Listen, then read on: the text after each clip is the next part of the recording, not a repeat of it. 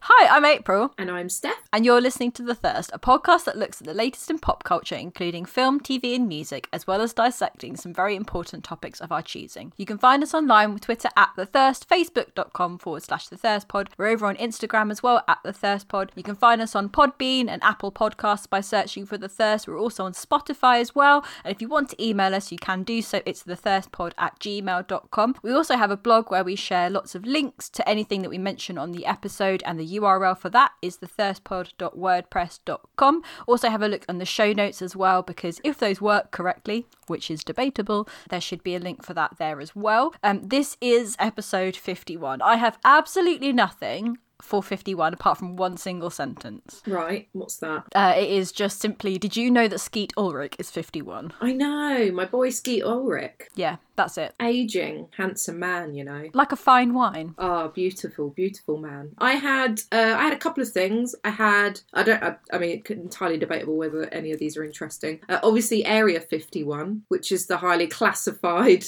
Highly US classified. Air Force facility or whatever it is out in the desert. So, uh, nice little hotbed for UFO conspiracy theories. And there's a few films about that. There's one called Area 51. Wow. Original. There's another one called 51. Wow. Yeah, great. What else was there? Oh, Studio 51, which was an alternative name for the Ken Colyer Jazz Club in London, which is no longer there, which is where the Rolling Stones were regularly playing. And it's where Lennon and McCarthy spotted the Stones manager walking outside and asked him for an introduction. That is my uh, exciting trivia. Is that literally it? Uh, yeah, unless you want to know that 51 is the fourth episode of the fifth season of Breaking Bad. I did, yeah, thanks for that. I'm, Yeah. I've, that's information I've been desperately craving, so I'm glad that you associated that lead. Celebrities who are 51. Obviously, Skeet Ulrich, as you mentioned, Obviously. he was on the list. Uh, J Lo, Sure. Jay Z, Yep. Gwen Stefani. I'm baffled by that, but that's okay. She also doesn't look 51. No. Insane. Uh, Matthew Perry, who's got a finger that's shorter than all the other fingers, which is a thing I learned today. Uh, Jack Black. Diddy, what's his name now? Diddy, Sean Combs, P. Diddy, Puff Daddy. Um, just going. Do, do you have any feelings regarding Jack Black? Is that a Pandora's box we shouldn't open? Because Do you mean just- feelings that are adjacent to the fact that you obviously fancy Jack Black? You- no, but like, do you like him generally? um, yeah, he's fine. okay, cool, great, thanks. Continue. Uh, Matthew McConaughey. All right, all right, all right. All right, all right, all right. And uh, Christian Slater, who just doesn't get discussed enough, really. Underrated talent, big Let's fan. begin discussing him now. It was great in Mr. Robot. That was a TV show I really enjoyed. Uh, great chat. Shall we move on to some news? Yeah, sure. Some things have happened since we last recorded. It's been a while. We've been very busy, but seemingly the celebrity pop culture world hasn't been very busy. I would argue that that's not the case because everyone seems to be doing stuff. It's just that none of it's uh, like particularly interesting beyond like celebrities. They're living their lives again. There are other places on the internet that you can find, you know, pictures of people just being spotted doing things, Eating lunch, eating their lunch. finally dining out after lockdown. That's the main thing. Yeah, lucky them. So, from the news front, from our perspective, uh, some things have happened that we thought we would discuss. The first of which is uh, Lorde, she's back. Good lord. Good lord. Praise the Lord. Sorry. So we've got a new single, video, and album announcement from Lorde. So uh, if you are unfamiliar with the work of Lorde, how many times have I said Lorde in the last two minutes? Lordy, Many lordy, times. lordy. I don't know. New Zealand pop icon Lorde announced her return with her lead single Solar Power, followed by the news that the album with the same title will be released on August the 20th. It's her first album since the release of Melodrama four years ago. Uh, fans knew that something was brewing when she uh, appeared on the lineup for next year's Primavera Festival in Barcelona, which was announced last month. Her website also had posted a few teasers, and then, due to a streaming platform mess up, the lead single Solar Power leaked on Thursday, the 10th of June, which was Solar Eclipse Day. Love that. Excuse me, it was my birthday. Uh, is that important to the telling of this story? Yes, it is. Okay. It was a lovely gift. It was announced specifically for you on your birthday, which was Solar Eclipse Day. Thanks. It was later uploaded properly a few hours later, with along with a video which was filmed on a very serene-looking beach. It does have a sort of like I don't know weird Wicker Man, Midsummer vibes, but maybe we can come on to that. The song itself has been compared to both George Michael's Freedom 90 and Primal Scream's Loaded. The artwork features her bare legs shot from below. A photo she revealed was taken by her best friend Ophelia. Bare leg shot from below. You mean her bum? Well, it's her bum, but I didn't. A little you know. peachy bum. Her little peachy bum. Um, the album announcement itself came uh, 11 days later on Monday, the 21st, which was summer solstice. She is loving a theme, apparently. She revealed that she'd been working with Jack Antonoff, her longtime collaborator, and though they'd been in studios together in both New Zealand and Los Angeles, the album itself was recorded largely in her native Auckland. And this sentence from her newsletter, it I will just preface this by saying I love Lorde so much. She is absolutely cringe and embarrassing sometimes, but she's Fine. also like 12, so I don't mind She's one of us. of the album, she says it's a celebration of the natural world, an attempt at immortalizing the deep transcendent feelings I have when I'm outdoors. In times of heartache, grief, deep love, or confusion, I look to the natural world for answers. I've learnt to breathe out and tune in. This is what came through.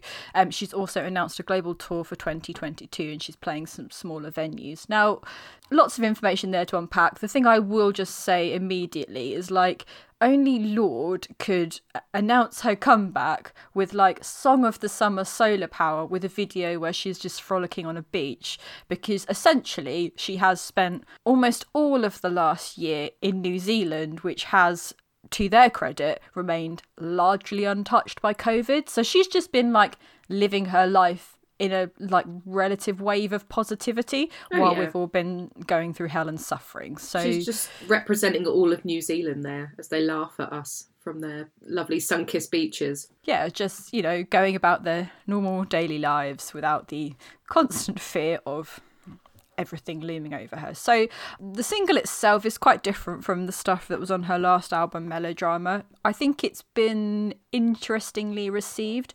I have mixed feelings on it. Um, it definitely arrived at a time where I was just like absolutely hyped, needed Lorde to come back, and then it was really nice weather as well Yeah. when it came out. So it was just like, oh, the summer, Yeah. it's here. It's a nice summer, you know, it's a nice summer song, isn't it? Yeah, absolutely. Yeah, like I I wished that I'd had somewhere to go that was outdoors so I could listen to it as opposed to like mm. sitting in my room on Spotify. It's not subdued, but it's sort of it's quiet and self-assured, I guess, and it does have that mm. summery vibe, but it is quite the antithesis to say releasing Greenlight, which Right. it, it's just a very very different sound. So, as you say, like it, I'm sure this will be like a really nice summer record, but it just it already sounds so so different to what came before it. Wasn't quite what I was expecting. No, absolutely. I guess it's kind of interesting. It's definitely more chill. You mentioned Greenlight there, which was like such a banging first single to release.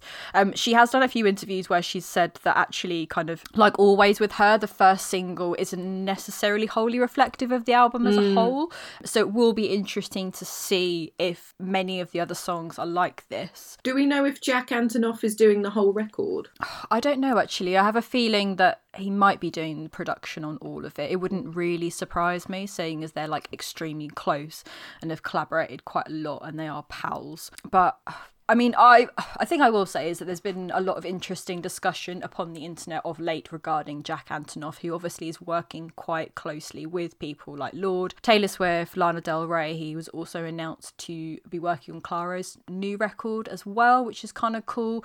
And I know that a lot. I mean, I really like Jack Antonoff. I really like Bleachers. I think he's great, and I think it's really nice that there are a lot of like female singers who like him enough and feel comfortable enough to work with him on a regular basis. He's obviously preferred, like, by Yeah. these women. Absolutely, and it seems to make quite a nice contrast to like other producers on the whole, and also when there's been a lot of controversy around kind of other producers perhaps just like not being okay. Mm-hmm. Dr. Luke, for example. So I don't know. I just I think it's quite nice that these women keep going back and working with them because they obviously feel like they do good work together. So Yeah, and I think some of that production sometimes, I mean, you can sometimes pick up elements and think like, yeah, that does sound like Jack Antonoff, but I think Yeah. it sounds, I think all of those artists sound different enough. Yeah. um, and are putting out great music, so it's hard to hard to argue when the music is that good. I also think it's really hard for me personally to be objective because I do like him and his music independently of the stuff that he works on with other people. So I mean, I I like Bleachers, but I'm and, and I'm like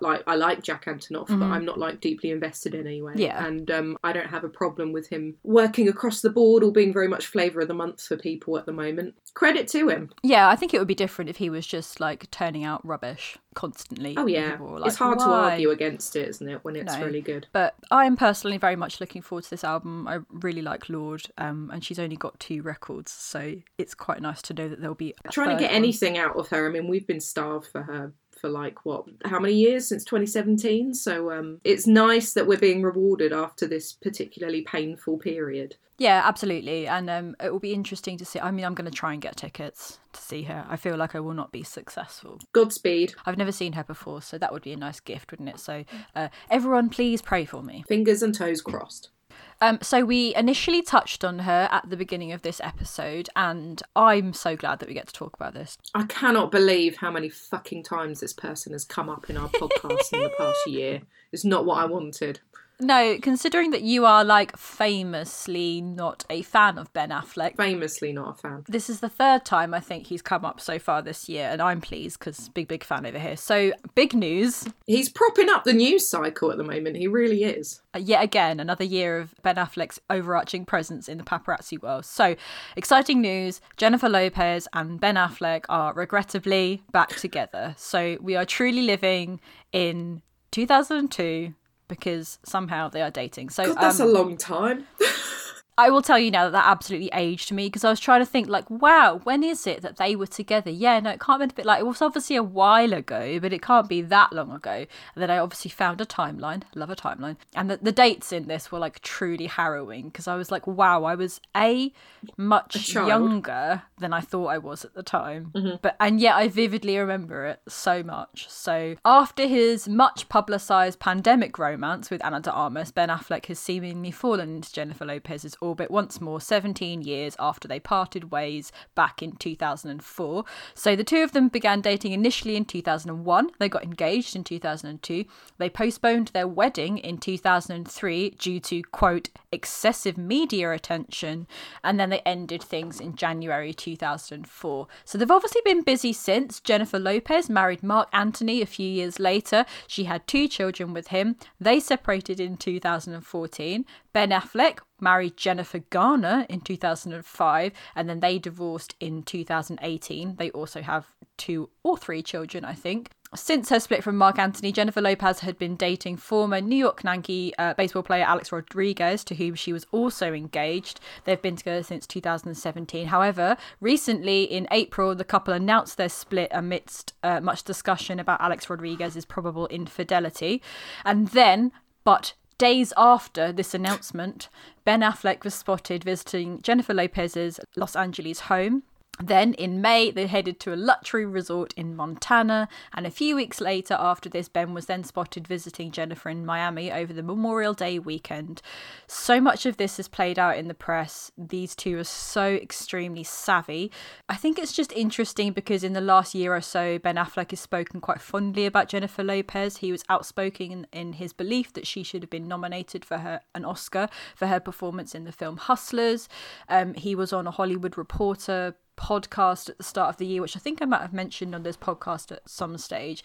And he was sort of talking about the mid 2000s, early 2000s, like wave of paparazzi and how it very much damaged their mm-hmm. relationship and how she was the victim of like really, really horrible kind of racial attacks in the press. And then he was also quoted in May this year during a, there was, Jennifer Lopez had an In Style magazine cover story which focused on her. And the interview itself was basically like lots of people that have worked with her or know her just saying nice things about her. And Ben Affleck was included on that. And then last week, there were very public photos of them making out at Nobu restaurant in Malibu. So lots to unpack there. What will happen next? I think I just find this so funny. It's so odd, isn't it? Firstly, when they when they were first like papped together, is that the photo series where J Lo's coming out the house looking absolutely wrecked? Those pictures are from the Memorial Day weekend because she looks like She looks like they've had a particularly sexy tussle. yeah, and he's like awkwardly stood at the top of the stairs, like He looks really "Ah." smug, and she just Yeah. looks like she's had like the best time. I bet she has. Yeah, I was going to say something really crude, but anyway, yes, yeah. I'm fascinated by this because I truly wouldn't date any of my exes ever again. Sorry, No. everyone. Not even if I don't know, like either you are reuniting after 17 years and absolutely nothing has changed and you're the same Mhm. people, which is sad, Mhm. or you are reuniting and you're such drastically different people that it's like dating a completely new person. I mean, I just find those sorts of dynamics weird anyway when people get back together after a long period of time. But I think it's just interesting to me because I was so like, I mean, we've talked before about that kind of like early 2000s period of like celebrity gossip culture and you know Perez Hilton and all of that stuff. And yeah, their relationship was definitely at a time where I was like fully entrenched in all of that. Oh, so I remember I remember them popping up on gossip blogs and on like oh no they didn't and all of that. And I was just like so extremely compelled by it. And because their relationship at the time did like kind of play out so publicly and then the demise of their relationship played out so publicly. I just find it really fascinating that like almost 20 years later they've decided to go down it this again. road again it's quite hard not to approach that with a level of suspicion. But yeah I mean, uh, that's probably being mean and they're just having a nice time. they're probably grown as people and she's definitely like an even bigger superstar than she was at the time and she's Oh, also yeah. someone that's extremely media savvy so mm. i Do don't you know think Ben Affleck has grown as a person? Uh i think he's hotter now than he was then but that's just an entirely different issue That's a separate type of growth. that's a separate thing. I mean, the issue here is that I cannot be objective because I I think he's great. I love him. So I just can't imagine what he's like today. A nightmare, Steph. I imagine he's a nightmare. I I just think that he's probably so extremely neurotic. The man has many issues, and I just feel like it would be a nightmare to date him. But Yeah. he also strikes me as someone that, like, if Jennifer Lopez was just like, "You need to do this," he's not going to be like, "I'm actually oh, fine." Oh no, I think he's probably quite happy being ordered around, and Oh, yeah. she's quite happy to dish it out. One hundred percent. Do you think it's sort of the it- is 2021 the season for exes reuniting as well? Because is didn't like Angelina Jolie get papped with Jonny Lee Miller the other day? So maybe there's a whole post-pandemic thing going on. What people just revisiting their like lost nineties and two thousands loves. Yeah, they're like, remember the 90s? Let's do it again. I mean, I haven't actually. I was going to say I think that Jonny Lee Miller's probably hotter now than he was then, but I've not. I too would any- snog Jonny Lee Miller. I don't know. The- I just think everyone's been indoors for too long, and now Maybe it's maybe it's a bit of that as well. Who else is going to get back together? Who else would we like to see? I mean, I guess the gold the gold standard would be like Brad and um oh my god, Jennifer Brad, Aniston. Brad Pitt and Jennifer Aniston. Imagine I was like Brad and Rachel.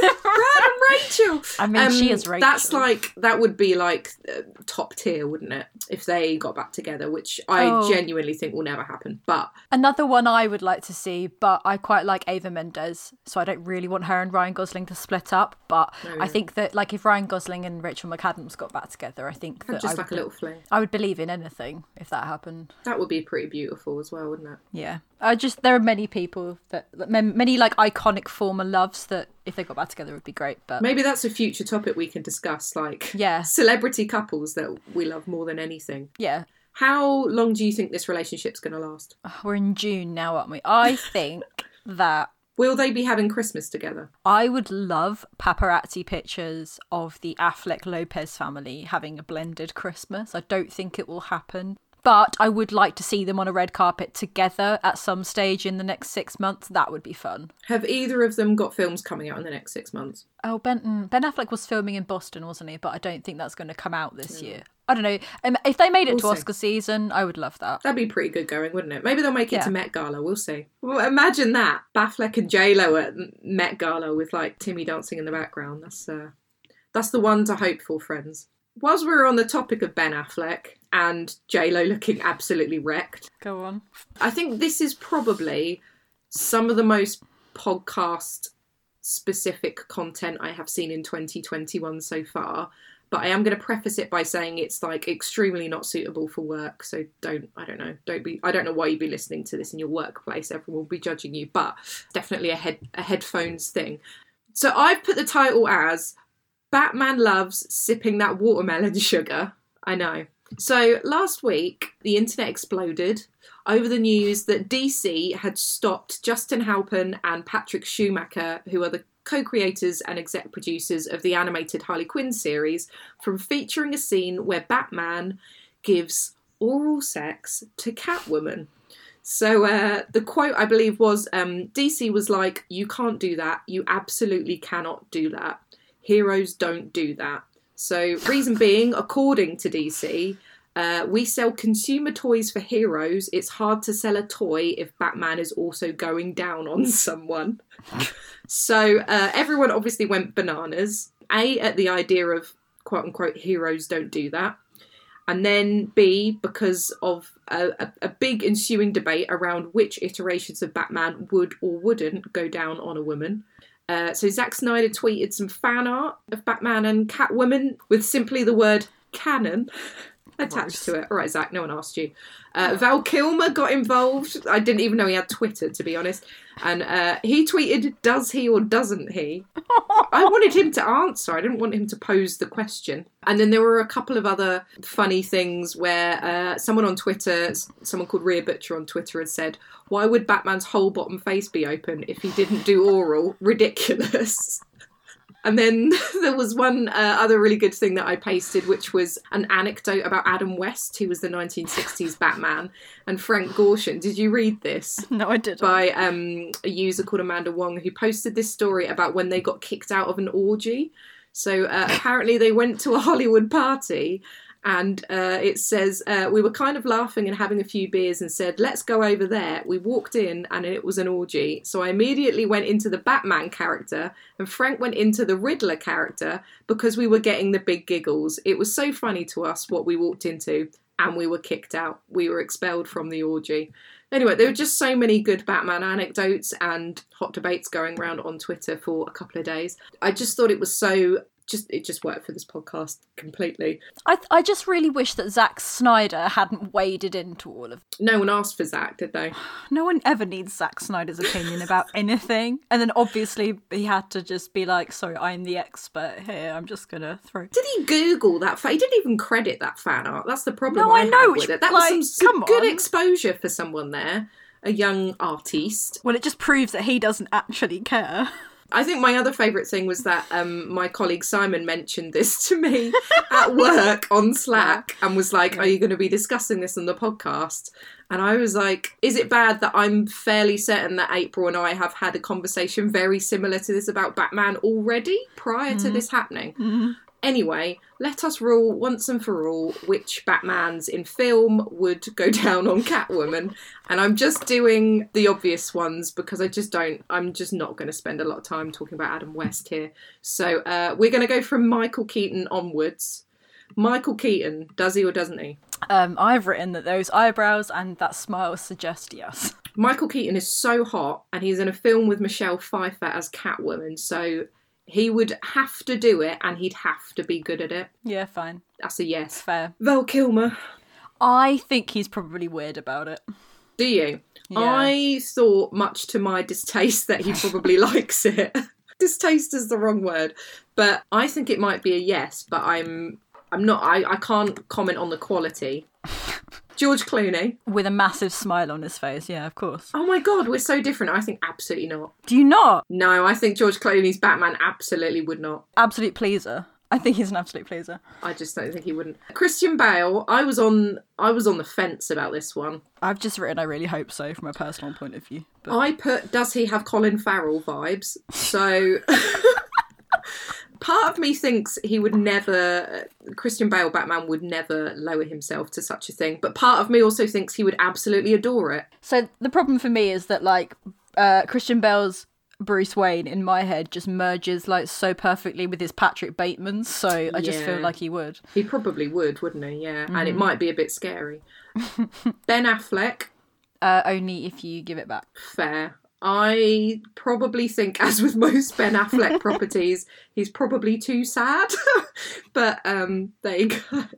And the one we will be agreed on, Rob Pattinson. Yeah, is full obsessed with it. Absolutely, a thousand percent, thousand thousand percent. He's that. I mean, I think Batman generally as a character. Not that I have great great knowledge of Batman, expert but I've opinion. spent a bit of time with him, especially in the past six months because we did a bit of a Batman rewatch.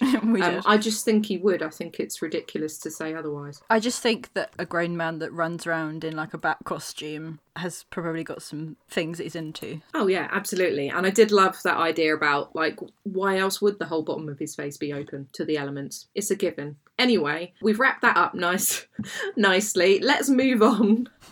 So, moving on swiftly to some things that we've been enjoying of late, we thought we'd start with TV and Mare of Easttown. It's getting a lot of discussion online and has definitely been something that we've enjoyed and are now it's over. We thought we'd give it a little bit of a recap. So, if you're unfamiliar with it, Mare of Easttown is an American crime drama series created by Brad Ingelsby, um, who did Out of the Furnace and The Way Back, um, which premiered on HBO on April the 18th and on Now TV here in the UK. It stars Kate Winslet as a detective investigating a murder in a small town near Philadelphia. The ensemble cast includes Jean Smart, Guy Pearce, Julianne Nicholson, Angourie Rice, David Denman, Evan Peters, Sosie Bacon, and John Douglas Thompson, amongst others. All seven episodes were directed by Craig Zobel, who has worked on The Leftovers and Westworld, as well as some other TV things. Um, so, a brief synopsis of the show it's in a suburb of Philadelphia, the titular Easttown.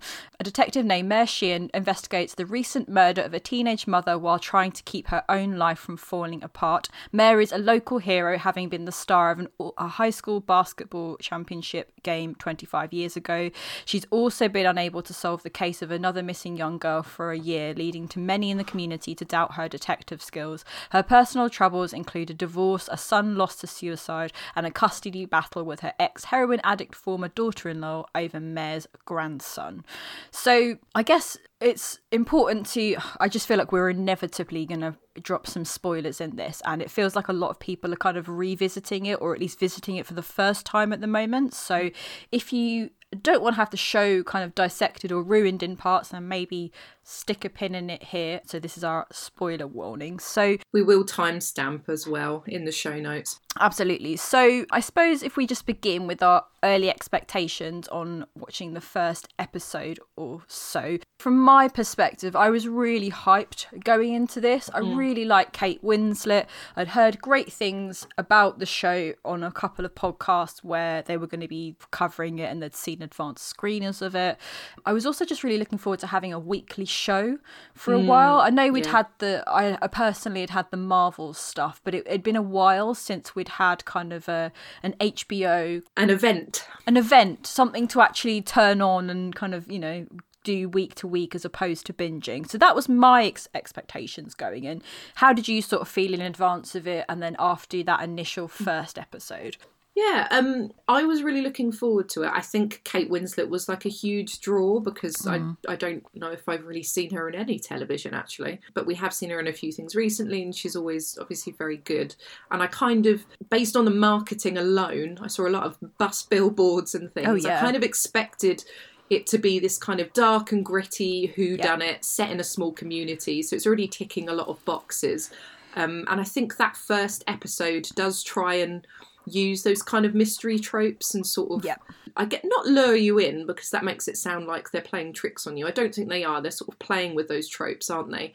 Yeah. There's a lot of red herrings in that first episode, so you know that you know by the end of the episode you're going to have a dead body, someone's going to die, and you know that we've probably spent some time in that episode with you know a number of suspects, which you know was really enjoyable, and I think I think I brought with me an expectation that it would be good, but I had anticipated almost like with properties like Twin Peaks, I was kind of expecting like a, a horrific story, a town riddled with kind of conspiracy and corruption, you know, like true detective esque, like Yes, yeah. is it a cover up by the church? You know, I remember saying to you, like, oh, you know, the deacon, like maybe it's something to do with the church, maybe it's maybe it's going to be another kind of occult thing. But there was a lot Yeah. of conspiracy kind of going on, um, and it played into all of that in the first episode.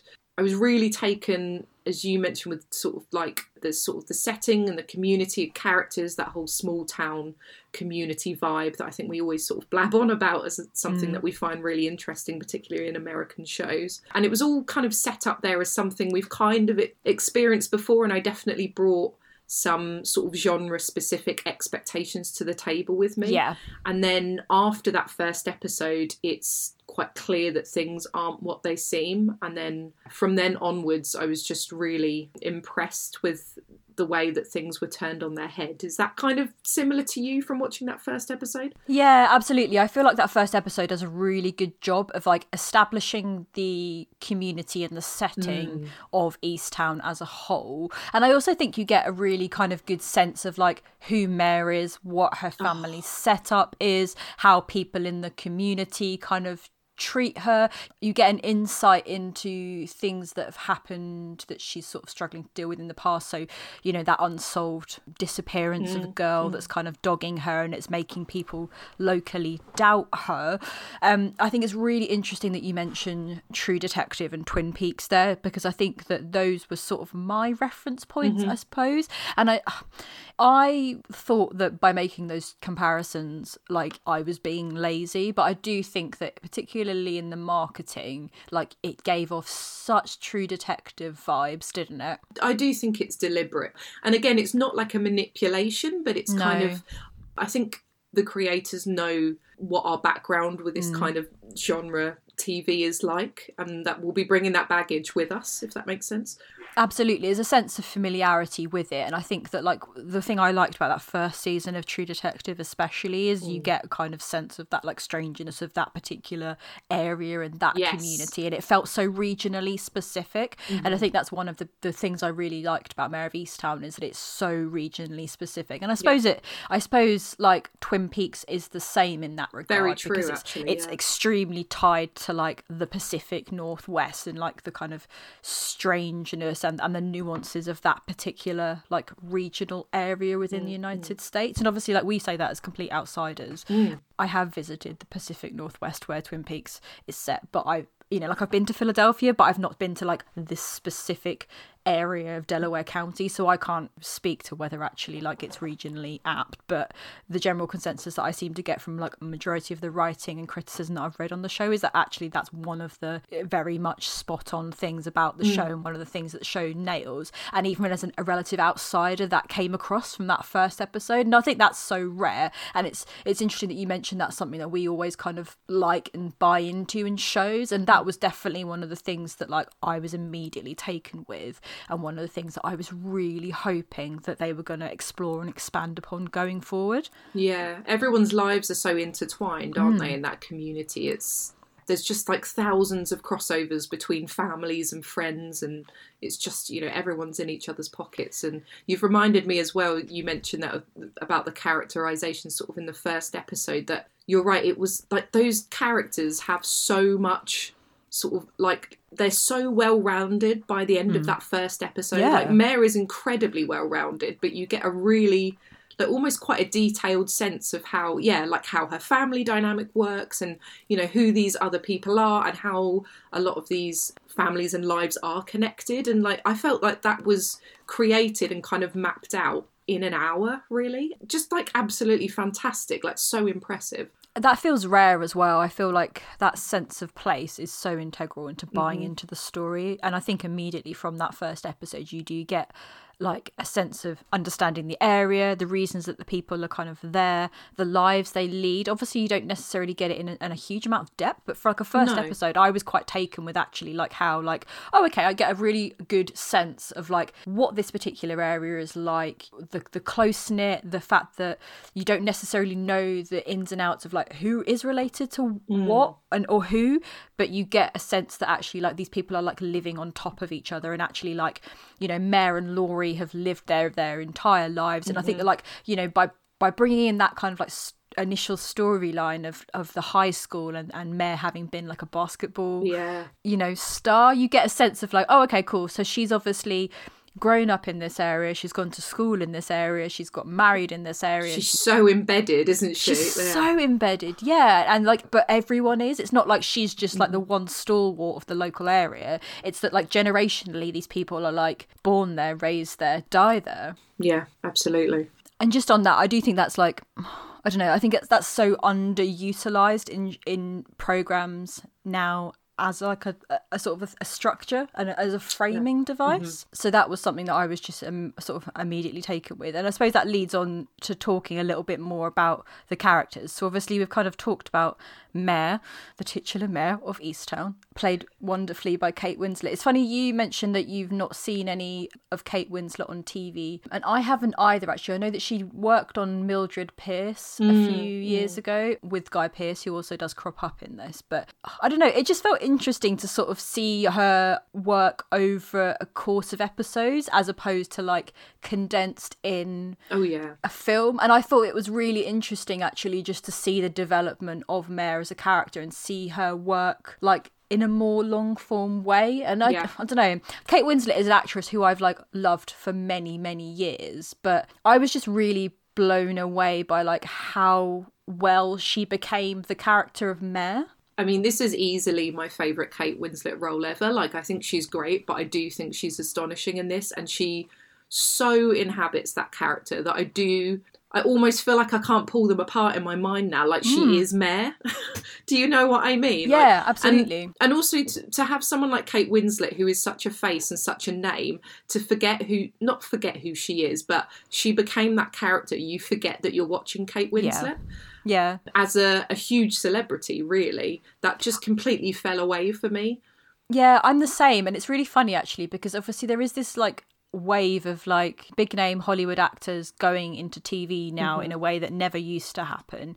And sometimes it works so well and I completely like buy into it as a whole, but so often it is just sort of like you're watching something and you're like like for example, if Brad Pitt did television, Yeah. the entire time you would just be going This is that's Brad Pitt. Pitt. That's Brad That's Brad Pitt. Pitt. Yeah. That's Brad Pitt. I do that often, to be fair. Yeah, yeah, completely. Like I, for example, Big Little Lies. Oh, it's Reese Witherspoon. I really like Big Little Lies, but like that's Reese Witherspoon. Yeah, I'm not. it is. I, I'm not convinced that that's the character. It's Reese of- Witherspoon playing a character in a TV show, isn't it? yeah, yeah, completely. But I, I'm really glad that you also had that experience of just like being able to just not necessarily pick apart the fact that like that's Kate Winslet. Like to me, she's just Mare. Like that's Mare. Absolutely, yeah. And it that that feels again quite rare. I don't know, just such a fully formed character. And we Yeah. got to know her so well, like as a character study, we got to know her so, so well through what is it, seven episodes? just Like, seven. It's, it's really Seven not many episodes. episodes, at No. all. But I mean I think every like I don't think there's a bad performance in this show. Like even the smallest parts are pretty kind of stand out. And like who the fuck saw this performance from Evan Peters coming? Like who the fuck? It's really funny, isn't it? Because I do feel like every single character in this show is like they are their character, and Yeah. there are definitely people within the show that I sort of wish had been developed more. So, like Angourie Rice as Siobhan, mm. I thought she was brilliant, and I think she's so good. she has a lot to do as Mare's daughter, who's sort of dealing with all of the grief around the loss of her brother, and and, and we learn so much about what happened to her alongside mm. all of that. I sort of felt like I wanted more, but that wasn't mm. her fault. I think it was just the fact that like that's not the story we're being told. She Yeah. wasn't a focus. That whole family, actually, the whole family dynamic of having like four generations under Yeah. one roof with and with Jean Smart as Helen as well. Like I just I loved spending time with that family, like Yeah. around their kind of like breakfast dining tables. Just there were pockets of it where it's like I just wish like, like we could have had more time with like I would love Mm-hmm. to have had more time with like Jean Smart as Helen and just to like pick her brains and I would love to have understood like the dynamic between like Frank and Mare and like you Mm. know hmm. like he lives they their gardens like he can walk to her house it's weird, isn't it? He's just letting Yeah. himself in the house to like borrow herbs. but I will say you just you understand that dynamic though. Like I just felt like I kind of it goes back to that idea it. of how you immediately get it. You buy into hmm. their dynamic. You understand that like oh actually yeah it makes sense that like they would just still have like hmm. Mare and Frank would split up but they would still have this extremely close relationship obviously because of Drew their grandson. But also because they do live so close, so it's hard for them to avoid each other. Um, just coming back to Evan Peters, though, I think that like this was the thing going in for me that I'd sort of forgotten that he was Yeah. in this. Yeah. And then he turns up in episode two as Detective Colin Zabel, who's is an outside detective, so he's outside of the Easttown Police Department. He's brought in to help Mare out, and but he he understands that kind of small town working dynamic because he himself is from like a local area, but he's Mm-hmm. Yeah. trying really hard to get everyone into everyone's good graces and like Evan Peters as an actor is someone who like I've enjoyed in things. Oh yeah, I think he's great in the first season of American Horror Story. yeah, he's like perfectly enjoyable. I will wholly go to bat for him as Tate Langdon. He's been in a few films that I've enjoyed, like turning out good performances. But like this for me, and I know for you as well, was just like Absolutely wild. Like, Where did I it come from? Did not see this coming at No. all. and Was like, holy shit, we have to take Evan Peters really seriously as an actor. Like when there was loads of chatter around that scene when he's like drunk in the bar oh with Oh Mare. God. Who plays a drunk person that well? So convinced. In my head, he was just fucked. Like he was blotto. The best, possibly the best drunk person I've ever seen on screen. It was just he was he was just brilliant in this and i actually really hope going forward that like he does more of this less ryan murphy yeah, same. this is actually the thing i kept coming back to is like actually if you get him out of the ryan murphy arena Yeah. he's really good Yeah, he could do some. I hope this opens like a lot more doors for him. And god i hope so the dynamic between him and kate winslet like towards the end was just like absolutely stellar there were like multiple Yeah. occasions where i text you just being like if like this happens i am going to like If these two snog, I will die. The chemistry. the chemistry and you're uh, convinced so convinced by it Yeah, so convinced by that. I, I like as we said, like these are the type of like tying in the the strength of characters and the the really really vivid sense of place. Like they're the type of genre stories as like I particularly really love. like when I talk yeah. about Stephen King, like it's because of these things. It's, Yes. I mean, obviously it's telling a story and there's a kind of mystery who done it element, but it's all of this other surrounding stuff, which is what keeps me in. And I just Yeah. think they did such a brilliant job. I think you're right about sort of maybe if we could have given Siobhan a bit more space and the use of Guy Pearce, that I think we now understand why Guy Pearce was there, as in like he was plugging a gap, someone called in a favour or whatever, great.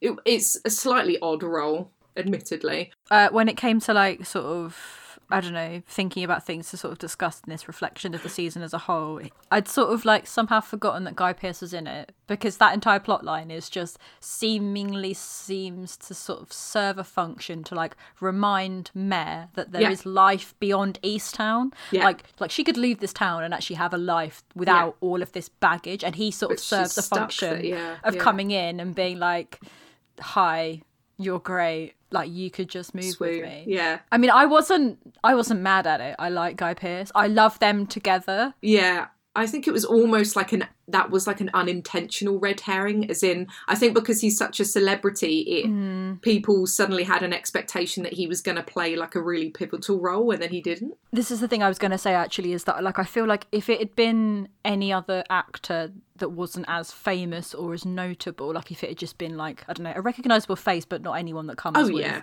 the stardom i think that there would have been less of an inclination to think that he was somehow involved but i think you did exactly as i did initially which was like oh it's guy pearce he's a big name he must be something that's really He's integral. central to the story. Yeah. why else would he be in it He does not do a bit part. Apparently, he does. he was just bored during the pandemic Yeah, just great. Why not hanging out with Kate Winslet? But apart from that, like I, I really struggled to fault this actually. Yeah, completely. Um, were there any other performances in the show that you kind of were particularly taken with, or that you were surprised by? I mean, as I said, I I do think pretty much everyone was like amazing. I really liked Julianne Nicholson as well Yes. as Laurie, She was great. especially because that's a, a kind of character that obviously, you know, you are introduced to her early on and you're aware of her and her story is told, but she's obviously brought into focus a lot more as the, the season progresses. And I just thought she was phenomenal. And again, like great chemistry with Kate Winslet. Yes, yeah. I was really convinced that they were like long-time friends and that had known each other for a long time Do you know time. what and- friendship is? And I'm sure we've said this before. Like friendship, especially like from my perspective, like female friendship can be a very hard thing to like get right sometimes. Like the Yeah, chemistry absolutely. has to be there. And as someone who has felt those friendships, I can just tell when it's not true and when it Yeah. doesn't work. And No, this felt so natural. I was wholly convinced by it. Um, the only other person that I just wanted to mention, just because we'd mentioned Evan Peters in Ryan Murphy things, is the kid that plays Dylan. So Jack Mulhern. Yeah. he like is genuinely terrifying, Yeah. but like was absolutely giving me Tate Langdon American Horror Story vibes. Yeah. Do you think he was like, "Hey Evan, give me some pointers. I really One like hundred percent. Hope so. I really, really enjoyed your work. absolute psychopath. I felt like pretty much everyone was likable to some degree, apart from maybe him and definitely Brianna, who was like the worst human being on earth. terrifying. But that's why her performance was so good, though, because I genuinely was like, yes, I've unfortunately met girls like that that are like genuinely horrified. You are evil. that like you are evil. Yeah. Um. So I suppose just moving on from the performances to the show as a whole, and and then perhaps the finale. Was there anything that you particularly liked or thought worked really really well with the finale? Was there anything that you faulted? Or is there anything else in the kind of show episode wise that you that sort of particularly stood out to you? Well, I mean, with the finale, so I'm going to spoil it by talking about it. Like, there was so much speculation beforehand, which is obviously what is going to happen with a show like this, where Yeah. it's a kind of you know who done it reveal of the killer. I mean, it's a, it's really interestingly paced this show because again, like your expectations are not met in that we we find out who's been abducting sort of these young women in kind of middle of you know episode five, so it's not who you'd expect, nor does it tie into the story in the way you'd expect, and you kind of expect that to be the climax of that episode, Yeah. and it's not. And you're kind of the way this whole show is paced just keeps you on the hook the whole time. And with that final episode, like I know we'd both spent a lot of time speculating about who it could be, and I'd kind of said like if it is John, I'm quite happy with that. Like Yeah. Not a simple explanation, but like sometimes the the obvious, obvious, explanation yeah. is Yeah, fine.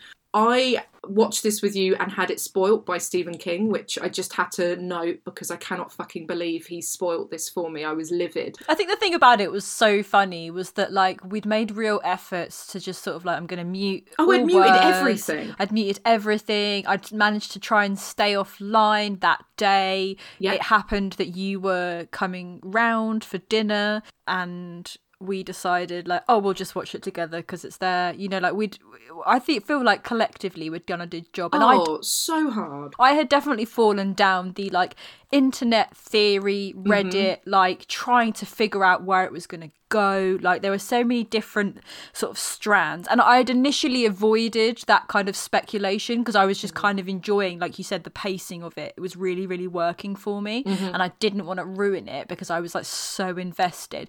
But like I don't know, I think probably about 24 hours before the end, I was like, no, I'm just going to get into the theory territory Yeah, because, we, yeah. because we, we'd like been discussing it, we'd been mulling it over, throwing things back and forth, and I was like, well, actually, I just want to see what like the general consensus is. But apart from that, like I'd managed to avoid any real spoilers, and I really, really felt for you that like of all the people, Uncle Stevie, about 30 seconds before we watched it as well. And he honestly thought he wasn't spoiling it because he tweeted something really inane like, Oh, um, I'm not going to spoil it, but I just want to say my theory was right. But he'd posted the day before saying, I think it's Ryan. So it's like, obviously you've spoilt it now, you idiot. I was livid. So, really angry about that. I think we both agreed or discussed beforehand how we didn't want it to be Ryan. And then of course it was. Interestingly, that that kind of the kind of initial reveal with John and you know, things kind of being tied together and John Yeah. going to being arrested and blah blah blah happened so early in that episode. Which we were both looking at the time going, There's like half an hour left.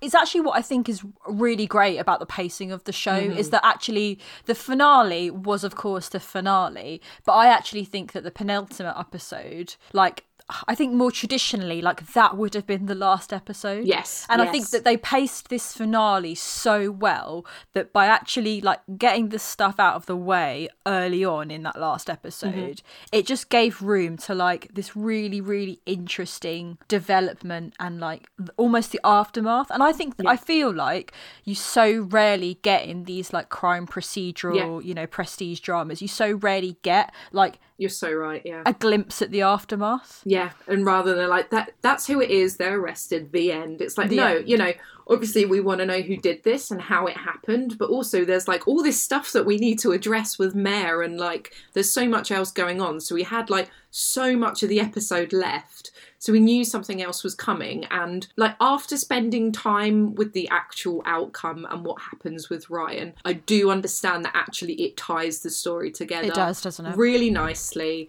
And I can see I can see actually as Stephen King as someone who writes those kind of characters he probably understands that I think he could probably foresee that by confronting Ryan Mare would have to then you know confront Yeah. what happened with her son and it would arc really perfectly with Yeah. Laurie's story as well and their kind of you know their friendship and their lives are in parallel together as mothers so I think it it gave like a satisfying twist for anyone who wanted like a, a surprise how you didn't see this coming kind of murder mystery but it did as you say we had that composure at the end and we got to spend some time with Mare and we got to see some healing happen for her and quite a bit of healing happening across the community as well which is if they just kind of ended with you know the big reveal and that is it and Mare has solved the case it just it wouldn't have addressed like the actual important things within the show No, I feel like it would have felt really disingenuous, Mm-hmm. and I feel like the finale itself actually went beyond that immediate solving of the Mm-hmm. case and the discovery of the girls. Because I do feel like it's actually more about, like you say, dealing with the weight of a situation, like almost like the baggage that the community puts on you, and then also the s the baggage that the community has as a whole. It felt like it Mm-hmm. Was a, I don't know. I think the show generally felt like a character study of a person, Mare, who is dealing with like so many complex things, like the build up of all of this grief and loss, you know, her dealing with her son's passing. And it, I think you're right that Stephen King, as a person, probably understands this more than anyone because I like I wasn't necessarily convinced by initially by Ryan's role as the murderer, but I understood that it's a really interesting way to look at what happens when you lose a child, when you lose a mm-hmm. son, from two, two different perspectives. You know, like Mare mm-hmm. loses Kevin because he unfortunately takes his own life, and then Laurie loses her son by proxy, mm-hmm. almost at the hands of her best friend. And I think Yeah. that, like, as a character study, as a whole, as a look at a community, I just felt like as, as a final episode, I think it's funny because I feel like we so often talk about last episodes of things that we enjoy not necessarily Yeah. yeah not necessarily fulfilling or ticking the boxes that we went and actually like this is the first time in ages Mm-hmm. that i've not like gotten to the end of a show that i've absolutely adored and gone like oh they're stuck the landing such a good episode and when we were talking earlier about like our expectations going in and how with you know with things like twin peaks like i had this idea that you know they're gonna whoever it is whatever has happened it's because there is you know a thread of evil that is running through this town for whatever reason and whoever does you know it's an evil story you know this person has died they've been murdered something awful has happened. And then to find out at the end that actually it's just like a really sad accident I don't know. It just it, it meant that the kind of the twist with Ryan did work because I think my gut reaction initially was like, oh, I don't want it to be a Ryan, you know, like he's some sort of Yeah, yeah, evil da- Damien esque omen, you know, serial killer child. But actually, as you say, the fact that what happened is because he was, you know, he was angry and frustrated. He got himself into this situation. This accident happened, and then Mare has to be the one that has to compose herself and go and arrest this child who is the child of her best friend. And, you know, the way the roles are reversed there, where then Laurie's life is literally falling apart and Mare is having to be there for her.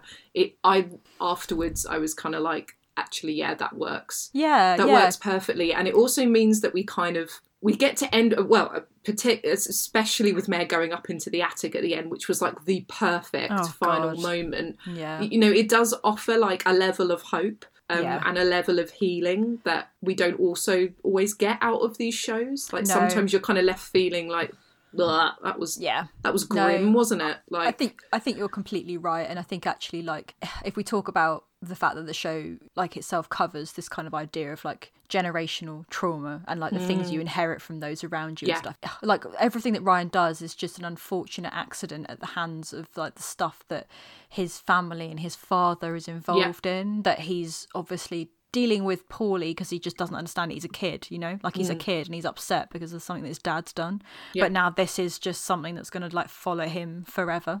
Yeah, yeah. And I think I read somewhere, no, listened somewhere, there was an interview with Brad Ingelsby who was talking about the theme of Mare, like the ultimate theme of Mare being of mercy, which I really liked as well and kind of ties in with those, I don't know, you know, hope and healing and, you know, the ultimate act of mercy, which is very difficult. And as you said, like, ties in with I mean there's like mothers and motherhood absolutely everywhere in this show. Like everyone is a mother of someone and is struggling with a son or a child or a mother. Like it, pretty much every single character.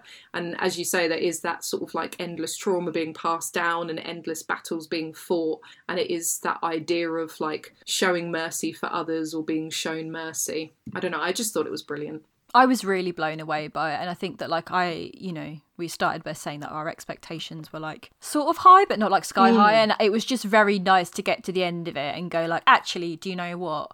I don't think I could have wanted anything more from No, like a seven good. episode series like that. it was so tight And I think with bearing that in mind as well, I just don't want a second season. I really hope they just leave it. I think you and I are similar in that sometimes when you're delivered such a I mean I won't say a perfect product but like a like a product of such high quality like I'm quite happy just revisiting that again. I just don't want to risk it. I don't want to risk it with a season 2 and it is tied up so wonderfully. I just just because I'd like to spend more time with those characters doesn't mean I should. I don't think. I just don't know what you would do with it going forward because I just feel like you, it's established at the end of the the series that like Mare quite obviously is not going to leave Easttown, No. and I don't know how much additional like They do like another Scooby Doo mystery for her to solve. Uh, how much additional pain and anguish could you like put onto a small town like Easttown? Yeah.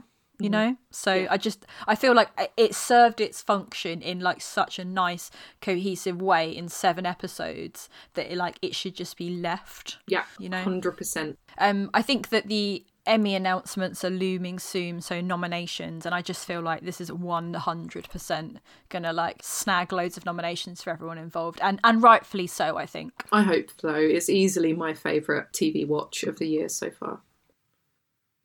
So something else um, we got to watch recently, and we got to watch together in the cinema. We did. Was uh, it's only the second time we've been to the cinema this year, uh, and we got to watch this on a very hot Sunday afternoon whilst everyone else was watching football. So the cinema was nice and quiet.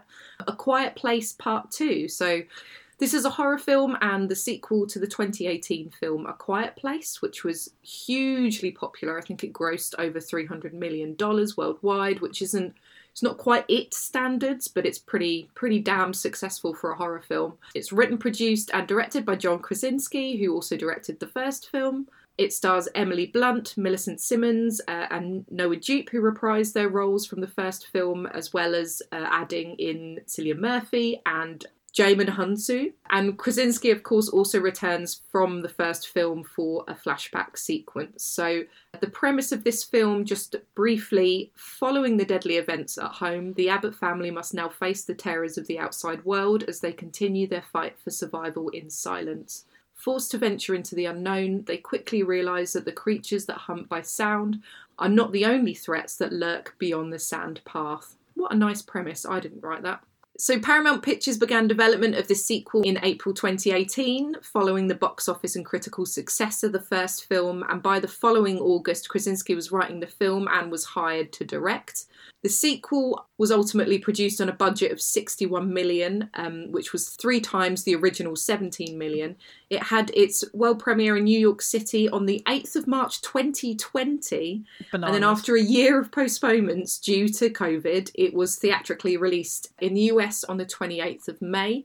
Interestingly, the film was actually postponed from April this year to September due to surging COVID cases in the US in particular, but then it was moved back up and we saw it the other week. So this means that it is the first film post pandemic that has been moved back up rather than pushed back.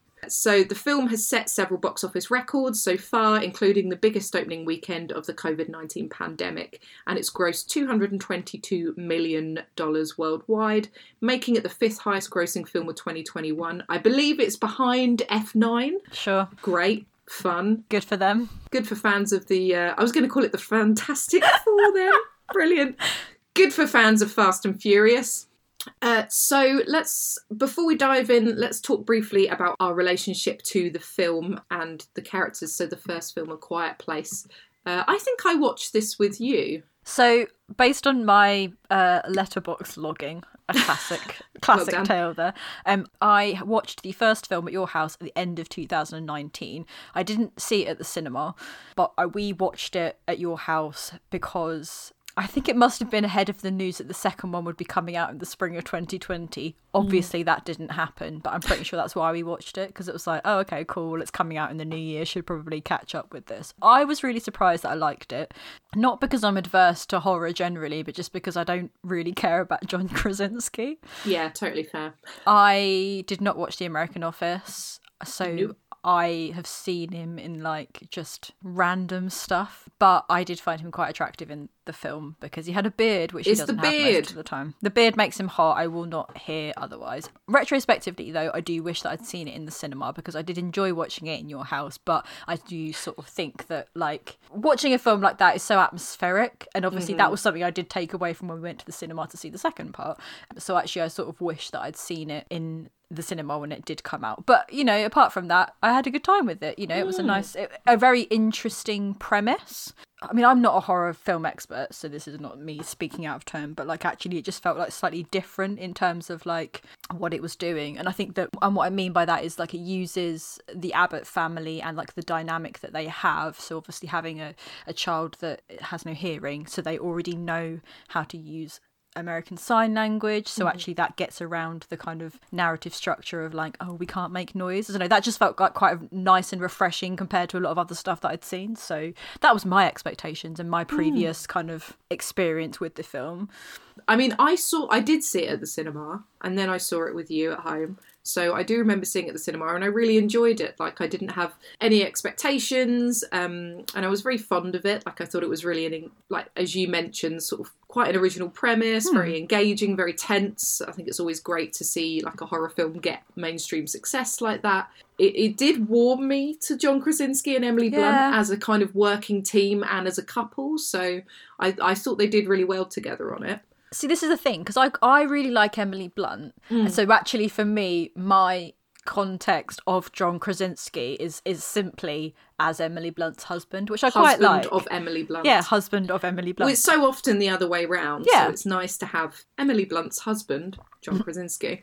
Um, I think it's quite interesting as well that John approached that, well, especially the first film, as someone who doesn't engage with the horror genre. Like it's hmm. not his thing at all. So I thought that was quite interesting. And as you say, like it does offer something quite different to most films through the use of sound and sort of the foregrounding of a deaf character. And sound is so integral to like any film. We, d- I think Yeah. it's sort of underutilized sometimes. yeah. I think a lot of people were like using the word groundbreaking for the first film a lot. And I'm just saying, like, Mike Flanagan's Hush came out two years before this, and Yeah, that's what I know. was going to say. Actually, that's the only thing that other thing that I could think of, and I haven't seen Hush, but I'm aware of Hush, and I Mm. know that it came up like when you went to see the 1st film.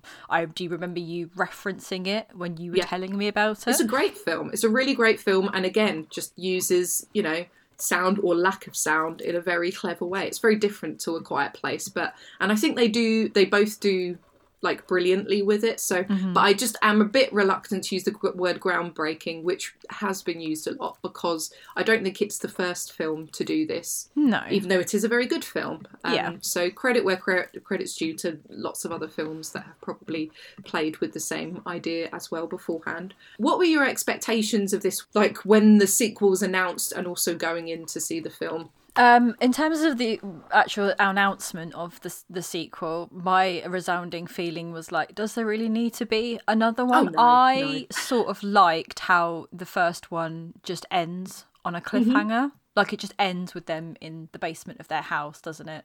Where they've just discovered the fact that the sound of the hearing aid against the Yes. speaker can make this noise which the alien things are susceptible to so you just sort of see them and i think emily blunt like grabs a gun, doesn't she? And then Mm-hmm. that's it. And I, I just thought actually that that was quite a good ending. It tells you enough, doesn't it? Yeah, yeah, absolutely. And I sort of like the implied kind of tension there that you sort of think like, oh, actually they might be all right, but will Mm. they be all right? And I, I personally didn't think like, oh, what's going to happen beyond this? Like I must desperately know. also, a big thing that happens in the first film is that John Krasinski dies. Yeah. So And it is a film very much about what is about the family dynamic? him. Yeah, it's the family dynamic, and there is quite a large focus on him and on Yeah. being being a father and being a parent. So it is quite a big death. It? Yeah. It's quite integral to that first story. So that was my initial expectation. However, that did change slightly when I saw that Cillian Murphy was in it. And I was like, ah! I mean, if Cillian's in it, April was so basic. I don't care. We're both so basic because I was the same. Like, This film isn't deep. It's like puddle level. And I'm a person that likes Cillian Murphy. So immediately, if you want to get my, my money and me in the cinema, it works really well, doesn't Yeah. it? Yeah, I didn't feel like they needed a sequel at all. I was so skeptical. And I just thought it was, as you say, like the first film, it ends abruptly, but it also kind of begins abruptly in that it drops you into the middle of this mysterious situation. And part of its success and part of its intrigue is that you're not getting a lot of backstory, you're not getting a lot of exposition. You don't know where these like evil things are from. You don't know how they got there. You don't know how they got to their house. Like we don't know, and we don't need to know. There's a real lack of context in the Yeah. first one, but it works really well because you've got that That's initial great. establishing stuff of like, you know, in the barn where you've got Yeah. Loads of like news clippings and you've got John Krasinski's famed whiteboard of What is their weakness? what is their weakness? What was the other film that we? Oh, it was um Sinister, wasn't it? Yeah. Sinister does the same. Like, what is the box?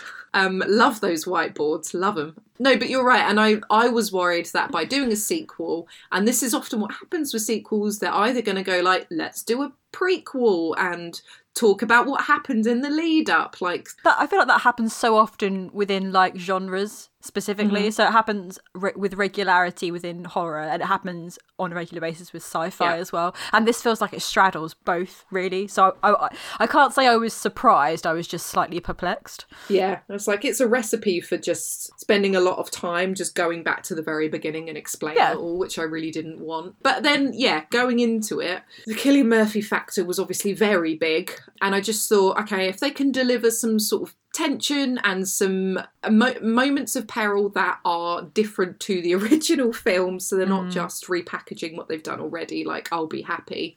When we did get to see it, did you like general impression wise? Did you enjoy it, or did you think of it compared to the first film? I had a good time. I think I actually controversially might have enjoyed this more than the first. Do you know what? I think I might have done, which is probably ridiculous, but I can't tell if it's just because I am largely ambivalent to John Krasinski, or if I just think that actually Cillian Murphy is more convincing of as a man that has mm. been through like the absolute worst thing that a- hmm. any human being can go through. Like he just he just sort of bridges this gap between like extremely unhinged but like incredibly sad Yeah. really well. Like he just seems to navigate like the post-apocalyptic terrain in like a really interesting way. But I mm. really like I just really enjoyed it. I think it like I said, I think it is an interesting premise mm. and it also works with the understanding that the like the family themselves are initially able to adapt to this sort of strange situation where you can't make mm-hmm. noise because they already know how to kind of verbalize things without actually vocalizing words. I think the thing that I quite liked about the structure of this film specifically is that it's the idea of them having to leave where they're settled and journey yes, outwards. and where So- they feel safe. yeah, Yes. and I think that the the thing that the first film does very well is like establish that obviously like this is the situation does have global consequences, but it is mm. incredibly focused on this family and this specific area. So I did quite like that you do get them out of that situation and they have to go into the world beyond, mm. which I think works really well narratively. I think that the only thing I f- have a criticism about is that now I just think that like opening up to a wider universe and how other people have been affected by hmm. this just means that it's going to keep going and going and going, which I Yeah. think actually will just get tiresome. Yeah, I think you're right. What I really liked about that first film was the the focus on a family, a home, the parents. That it was very much like the terror of parenthood, Yeah. parents raising these children in a dangerous world, and we weren't seeing what the outside world is like. And I think I slightly lose. I mean, obviously, I really like Cillian Murphy in this, but I slightly start to lose interest when it becomes a bit more like, yeah, going out into the wider world. What are these communities doing? It's like The Walking Dead, blah, blah. Do you know what I mean? That's a bit of a lazy comparison. No, but... no, no, it's not because it was immediately the thing that I was thinking of, and and the first film reminded me a lot of the film Signs, the mm-hmm. M. Night Shyamalan yeah. film, which I I quite enjoy, and and that's a film that like it's a situation that's happening to a specific family on a farm in an hmm. area, but you do kind of get the sense that this is happening globally to other people, but you just don't see any of it. It's just implied. There is the yeah. presumption that other people are going through this like strange experience. Mm. And and as a device, I think narratively I quite like that. Like I sort of like the implied wider consequences, but yeah. you just don't have to see it. And yeah. it doesn't mean that I'm adverse to like anything sort of penetrating that but i just like you was the things in this film i sort of enjoyed more were where it was just like Cillian Murphy Emily Blunt and the children and the stuff i liked less about it was just like going beyond when it does get into Walking Dead territory. And that yeah. is something that I was thinking of while we were watching it and afterwards. Mm. And I've never seen an episode of Walking Dead in full yeah. in my entire life, but I just know what it is. You know, I, I'm, I'm familiar with the comics and I'm just familiar with like the vibe and such. Mm, it's like, you know, have people, I don't know, has humankind been changed forever? Can hmm. people mm. be trusted? Is everyone evil? Yeah. You know, yeah, making it to these sort of community plots, that kind of thing. And I mean, talking about it like that makes it sound like I dislike this film more than the first film. And the reason I think I like this film a lot is that if the first film kind of focuses on parenthood, this film felt like it focused more on the children. Absolutely. So yeah. Regan, who's played by Millicent Simmonds, you know, she very much felt like the lead in this film. Yeah. And then also Marcus, who's played by Noah Jupe, her brother, gets a lot more screen time, and I think he's like a really fantastic actor in it. They're so brilliant, the two They're so good, but like focusing on Regan and her point of view, like the use of silence where we literally inhabit her and you know understand what she's experiencing quite a few moments. Like those were really effective moments um, and I really liked drawing in the focus on her and it making it a story of kind of way she as a person has kind of grown and how she's being empowered, if you get what I mean. Yeah, it just feels like a natural progression from the first film, which is so much about the two parents trying to protect their family mm. and their children and, and this sort of mm. safe contained space. But the second film I think feels like a like a logical progression. They're having to grow up, aren't they? The yeah. kids are having to learn learn to kind of fend for themselves and grow as kind of people, which I really liked. It's quite interesting that actually I was thinking about the fact that this is kind of the third film in which I've seen acting roles for deaf actors in the past mm. 12 months. So obviously we spoke about Sound of Metal before, and yeah. also um, the young actress who plays Jia in Godzilla vs Kong. Yes, is deaf as well. So I just yeah, I just thought that was interesting, and I hope we can do the same for like other disabled actors. Yeah, absolutely. What did you think about the uh, the framing device that's at the beginning of the film and how that kind of establishes Cillian Murphy as a character and how it does sort of give context to this situation which was previously contextless? I mean, I really liked Cillian Murphy's character. I thought that was obviously like a very interesting character in the way that he's lost a lot of humanity and been by himself and been through, you know, a really great hardship and he has to reconnect with this family and learn to kind of defend and care for them, not just caring for himself or looking out for himself as you say, the way it opens with kind of this backstory of where we get to see the creatures when they first landed, with apparently they're aliens. Fine, um, I just couldn't care less. That's probably my the weakest bit. I think I was going to say that I really liked this sort of like 10 minute period at the beginning where you sort mm. of see like this build up to this like little league game. I think as it was an interesting way to sort of bring in and establish this character that Cillian Murphy plays as someone that they did know mm. in, from the before times. And it does kind of sets that up well. Like you get a sense of who he is and like his relationship yeah. to the family and the kids and blah blah blah. And there are obviously like nice little throwbacks to that on numerous occasions. The thing that I didn't like about it is one of the things that I thought worked so well about the first film is that so much of the tension and uh, I don't know, anxiety and uh, uh, just the general vibe of the first film is established in the fact that you don't really see Yeah. what is after them. Like you don't see the aliens or the unknown beings. And the thing Stop that I with all the CGI monsters. I mean, and I think this is probably the, the main weakness for me is that like I don't like seeing them. Like I feel like it undermines a lot of the tension, Of course it does. and yeah. it just for me, I'm a person that like I think about things like Alien, for example, Mm-hmm. and like the xenomorph. You just barely see it at all. Mm-hmm. You just barely see it in the first Alien film, and that was what was so brilliant about the first film. It's it's this unknown entity that just like you know a little bit about it, but you don't really yeah. see it. It moves the end. quickly. You know how it moves. You know what it reacts to, but you don't get a good look at it. absolutely and, and i feel like it th- that first 10 minutes the establishing 10 minutes in part two is like very very good like steven spielberg-esque Yeah, sci-fi type stuff It's like cars being thrown around and the city being smashed up and people fleeing and screaming. All of that kind of stuff that you see in like a million other, as you say, like Yeah. Spielberg-esque blockbuster films. Like I didn't really need any of that. no and the other thing as well i think for me the problem with those aliens beings whatever they are is that they bear such for me anyway they bear such a striking resemblance to, To the Demogorgon.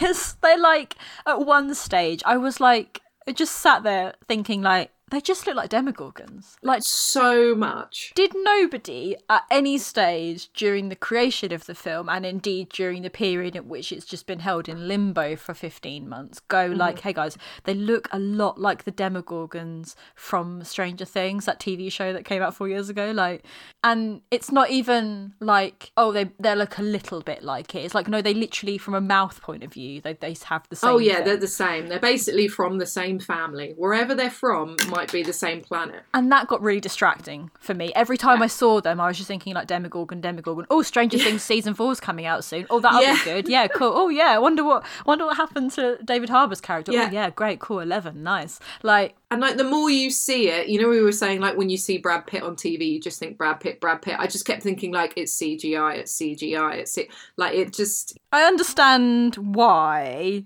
but I just wish that they hadn't. no. I think that wasn't necessary. Maybe I do like the first film more. I think I probably had fewer criticisms, but I just had I did have a lovely time watching this. I think that the thing is, it's like I really, really enjoyed watching this in a way that I didn't expect to. Like I was mm-hmm. extremely pumped to go to the cinema and stare at Cillian Murphy's face for like an hour and a half when I've not been able to go to the cinema for 15 months. Like I was hyped on that. Mm. But it's just that was my thing where I was just like, oh, I just wish that we wouldn't have to see them. But it's fine. Like they, I don't think they appear with such regularity where it was like irritating. It's just like every time they applied, I was like, oh, that's just one less point that I will give this film. But Yeah, I know what you mean. I just had a really good time, and I think it is absolutely like I don't want to be. I feel like we've all been through like a lot in the last 15 months and to get to a stage where like I feel comfortable to go to the cinema is just hmm. feels like an extremely And to watch this kind of like post-apocalyptic Right. film in the middle of a pandemic, like you've got to be feeling a lot better in order to do that. So that's um, absolutely I, I don't want to be too critical about it in that sense but it was just it's the type of film that I was like oh actually I'm quite glad that I got to watch this in the cinema on a big screen some really great performances, especially from the young actors. yeah And I think it managed to maintain like the tension and deliver some really good sort of scenes that were very, absolutely very pa- like packed with tension and felt very like ooh, like what's going on. Like there's a the bit where you almost stressed. get like yeah, like there's a bit where the story kind of splits into three branches which cross cut each other. yeah and you've got these three kind of moments of peril happening at exactly the same time which worked really well so i thought it was a good i thought it was much better than i had anticipated it being Absolutely. I knew that I would just have a good time going to see it at the cinema with you just because it was like something new and different to do. But I definitely did come away being like, oh, actually, that was a good time. Um, the only other thing I just wanted to mention was the like two minute window that Scoot McNairy turns up for. oh my god i forgot about that It's like so. I mean, we were just we mentioned like The Walking Dead and the weird, like, you know, oh, people have gone feral. They're all changed now because the society has gone mad. But there's a bit where they're on the harbour and they're going to be stealing a boat. And there's this sort of like weird band of, like, I don't know, Pirate people. pirate people. But it's implied that they've all gone a bit mad because, like, there's no food or water or whatever. They're the others. They are the others. They're the others. They have extreme Walking Dead energy. And, like, one of the guys looked sort of recognizable. I absolutely didn't recognise him at all. I thought it was the actor Noah Taylor, who is in an abundance of things like Almost Famous, who was in Predestination, which I watched recently. Oh yeah, yeah. I can kind of see. The see. Australian, who looks a bit like Ben Mendelsohn, but I thought it was like him. And then I was looking at the cast list when I got home, and I was like, oh shit, Scoot McNairy. Scoot. Scoot McNairy just in it for a non in a non-speaking role for approximately Five seconds. know, five minutes maximum, oh, unrecognizable. maximum. I would love to know the oral history behind why Scoot McNairy is there, what he signed on for, was his Maybe role he's filling bigger? a gap like Guy Pearce. Do you think that he's just pals with John Krasinski? And John Krasinski was like, "Hi, Scoot. Um, would you like to come and be in my film? You get to wear a, a long wig and look like you eat people, And say, yeah. and just like yeah. look a bit threatening." He was like, "Yeah, sure. I'm not doing anything right now." Yeah. I don't know, just very jarring, but I don't know. I had a very good time, and I am glad that we went to see it in the cinema. Me too. Surprisingly good for um, the sequel that we didn't ask for.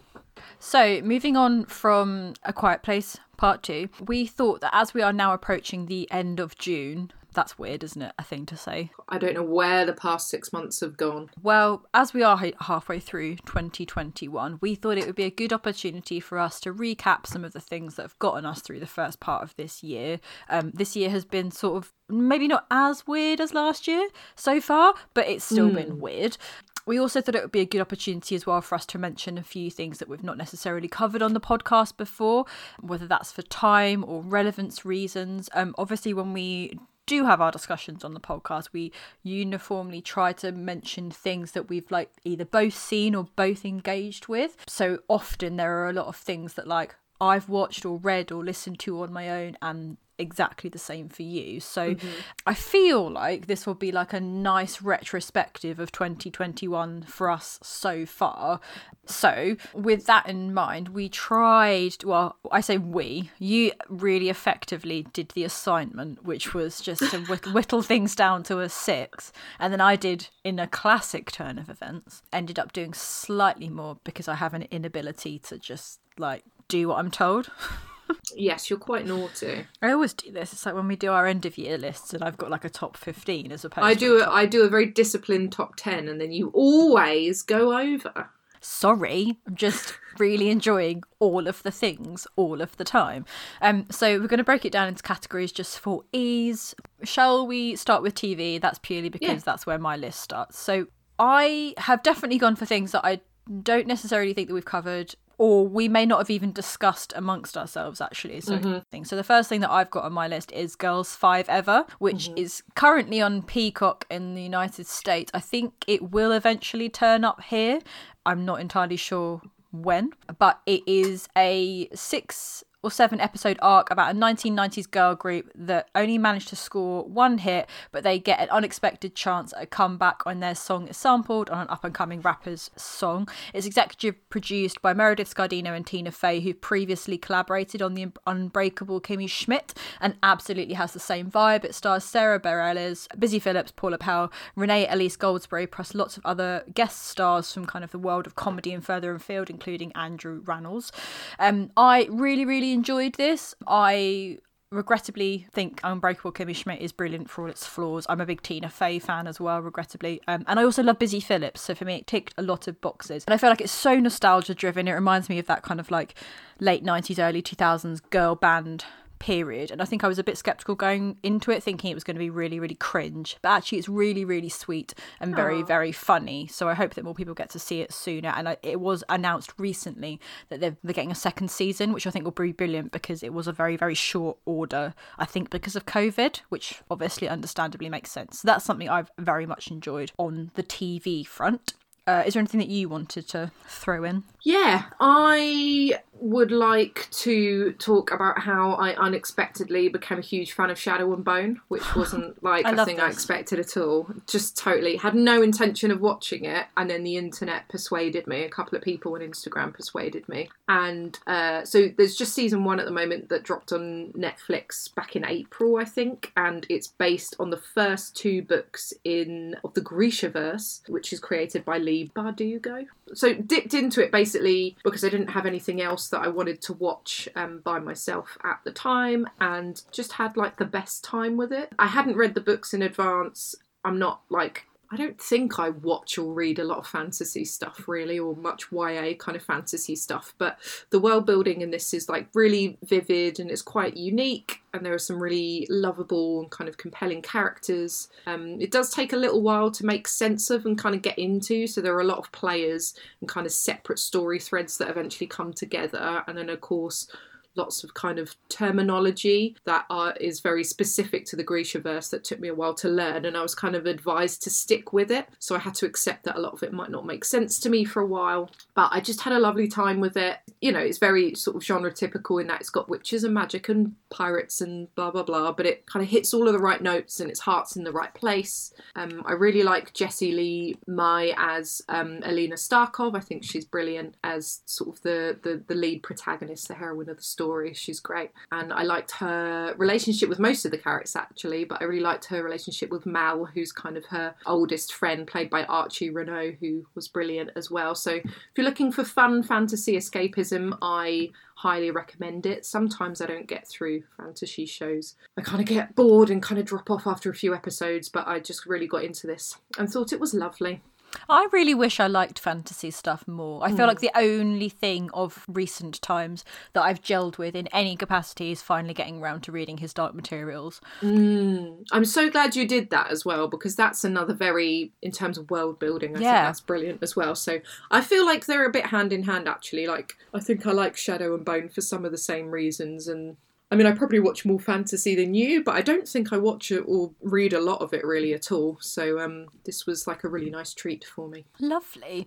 Um, the only other two things I was going to mention are two kind of short comedy series. So I really enjoyed season three of Shrill, which is uh, Hulu on Oh, yes. BBC Three. It's the third and final season of the show based on Lindy West's book of the same name. Stars Aidy Bryant and Lolly Adefope, as well as John Cameron Mitchell, Patty Harrison, ER Fightmaster. Um, I just really love Aidy Bryant generally from Saturday Night Live, and I think she's so brilliant. As So Annie. brilliant. She's and you started re- watching this recently, Yeah, didn't you? so I'm on season three now. I haven't finished season three, but I basically blasted through the first two seasons in like a week. Did you enjoy it? Yeah, so much. I just had a great time with it. It's just really nice. It's very funny and everyone's very lovable. everyone is very very funny and they're just such like a nice mix of characters and sort of just such a like a wide array of faces from comedy. I think is mm-hmm. what's really I mm-hmm. really like about it. So you've got someone that's recognizable like Aidy who is on Saturday Night Live, but you've got British comedian uh, Lolly Fope, and then you've got someone like John Cameron Mitchell, who's just like an icon generally, mm-hmm. and then Patty Harrison is just she's hilarious as Ruthie. Um, so I just I was really really sad to hear that it was the final season, but it also sort of makes sense in terms of like not Again, you don't want it to drag on for too long. no, absolutely. And I was just sort of like, it was, it was really interesting to sort of see Annie and Fran and their kind of arc come to an end. And also, it's just, I really like the fact that it's set in Portland. That's Mm. just quite nice. It's just a very like aesthetically pleasing city that I enjoy quite a lot. So that was something that I really, really enjoyed blasting my way through very swiftly. And something else I watched in an entire day was Starstruck. Oh, good lord, a whole day. It's only six episodes, six episodes, half an hour episodes. So it's a uh, HBO and BBC Three production. It's a comedy about a twenty-something-year-old New Zealand woman named Jessie who lives in Hackney. Um, she's juggling jobs in a cinema and as a nanny, and she goes out one evening on New Year's Eve and sleeps with an incredibly famous film star, but she doesn't realise that he's famous.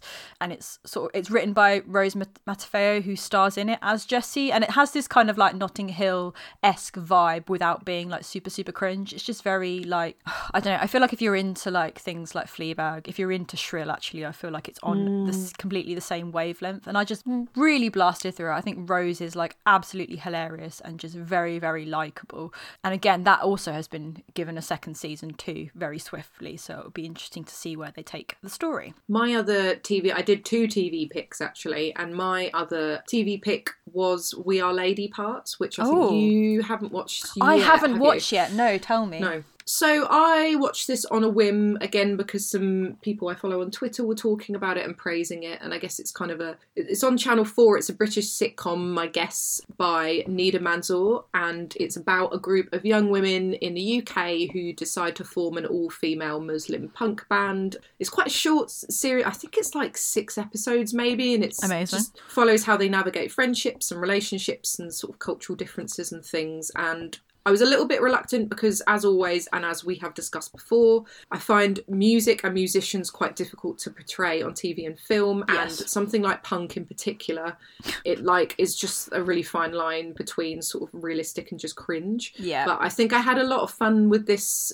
show, and I think the fact that it kind of contains original songs and covers as well, which were sort of written by um, Nida and like her siblings, and the actors in the show will play their own instruments. So I kind of, I don't know, it felt quite grounded in reality. I really liked that, and it very much subverts the kind of you know the trope and a trope that we see often on TV as well of kind of like a an, an oppressed Muslim woman. You know, these are all characters who are sort of they're they're practicing Muslims and musicians. They're not sacrificing one for another.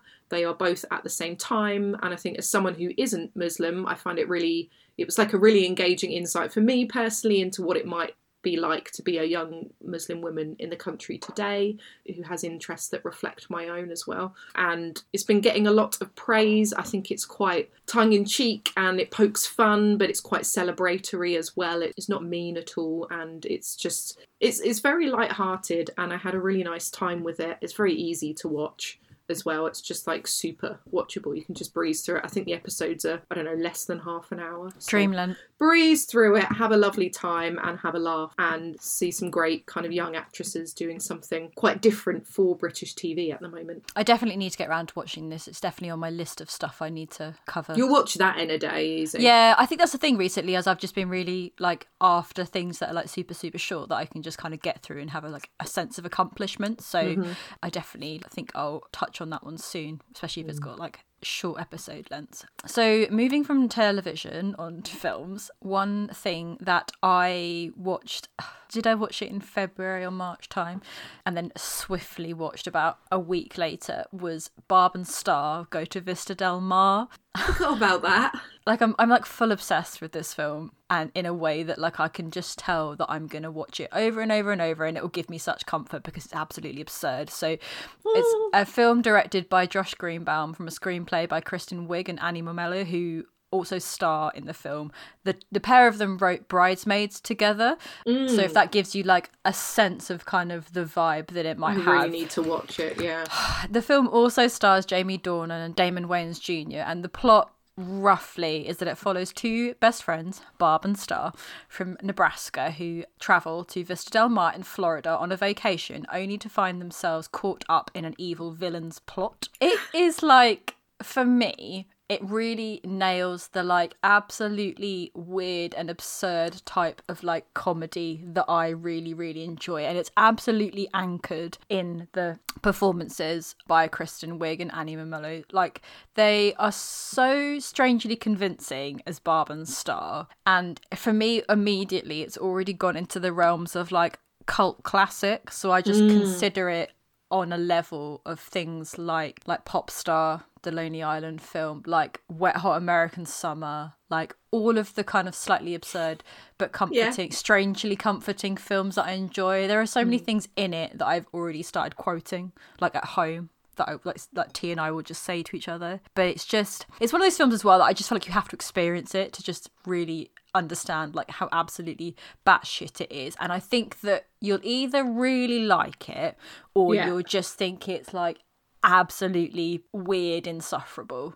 it was released on video on demand this year as a rental, but I think that I've seen this week actually that now TV here in the UK have started doing previews for it, which makes me think that Oh, it's on good. it's on the horizon. So I really hope Must that be. like when people have access to it, they're able to watch it. The standout thing for me is that like it allows Jamie Dornan to speak in his native accent, which is like such a rare treat because usually he's Beautiful. usually he's just murdering an American accent, Yeah. which he, he can't convincingly do. Nope. Also, he sings in it, which is just stupid but amazing. So I really hope that. I mean, I, I was actually considering watching it again this week, so that says it all, really.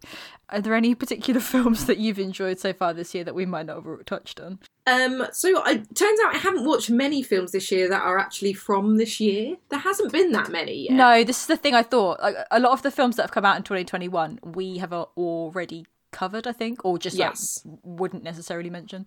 No, one I don't think we did cover, and I think technically came out last year, but we watched it this year. Was Minari, Oh, of course. which um we saw at Glasgow. Was it Glasgow Film yes, it was. Yeah, that was this year, wasn't it? Oh, yeah, God. it was. Yeah, so it didn't actually come out in the UK until this year.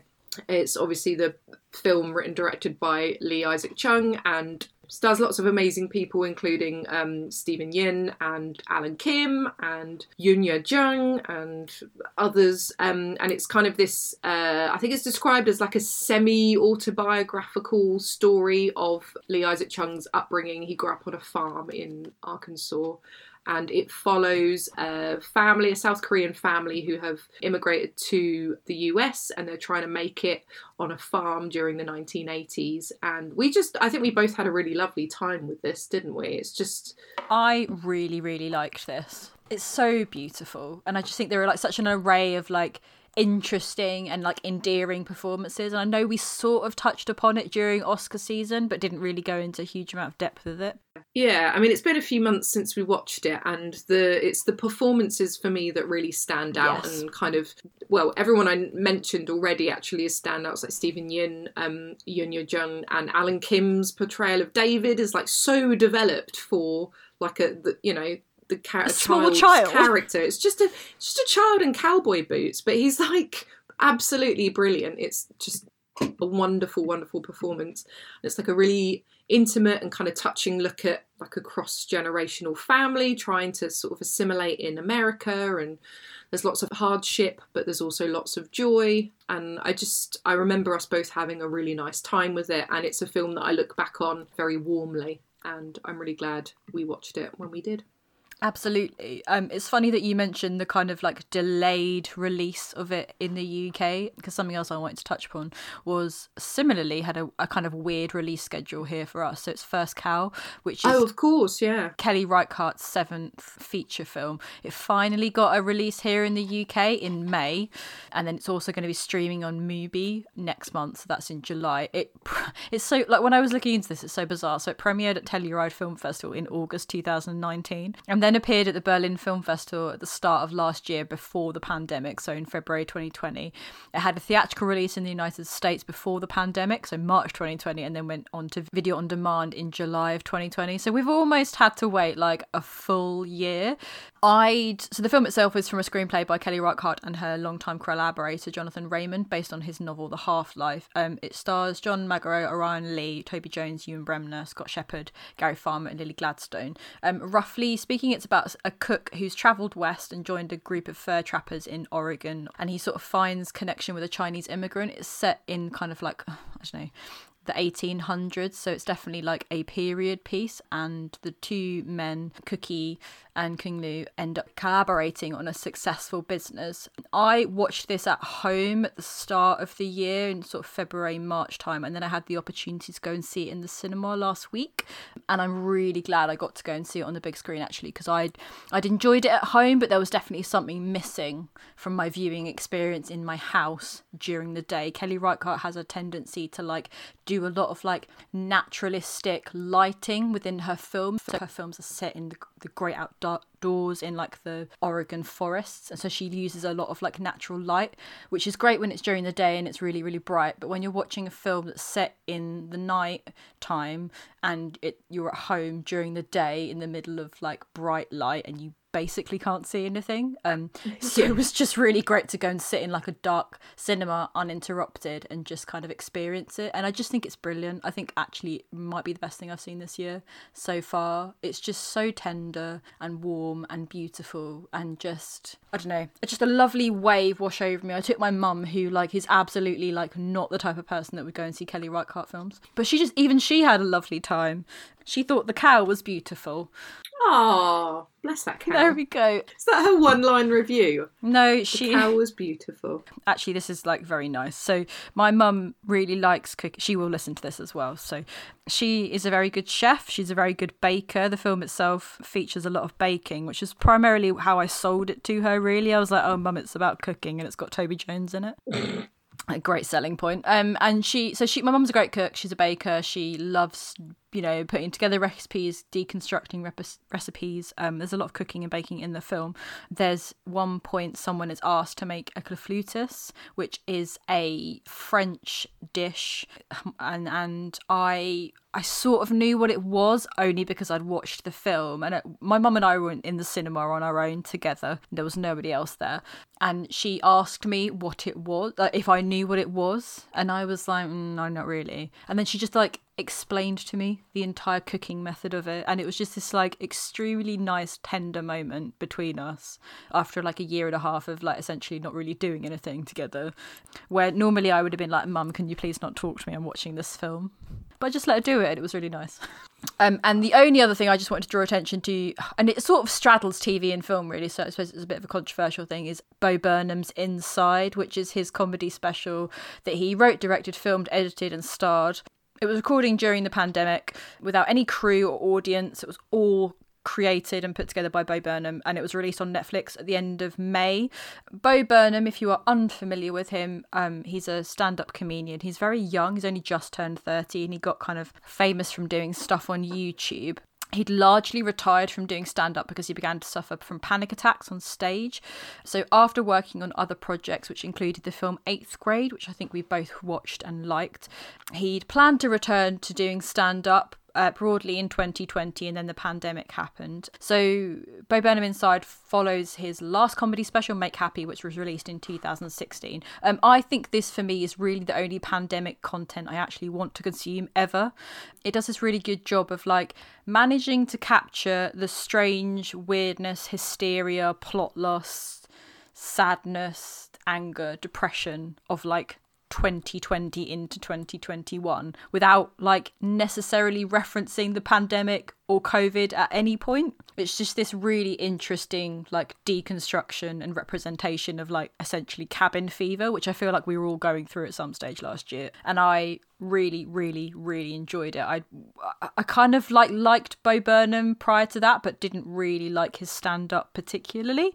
But this completely really sold me on this him as a person. So I feel like the internet is awash with hot takes on Inside, so I won't necessarily pontificate for too long. But Bo Burnham is a tall man, and I love him. Very tall man. Moving on to books, when I went through and I was making my list, I realised that I actually haven't technically read a huge amount that was released in 2021. Mm. I feel like perhaps you might have read more.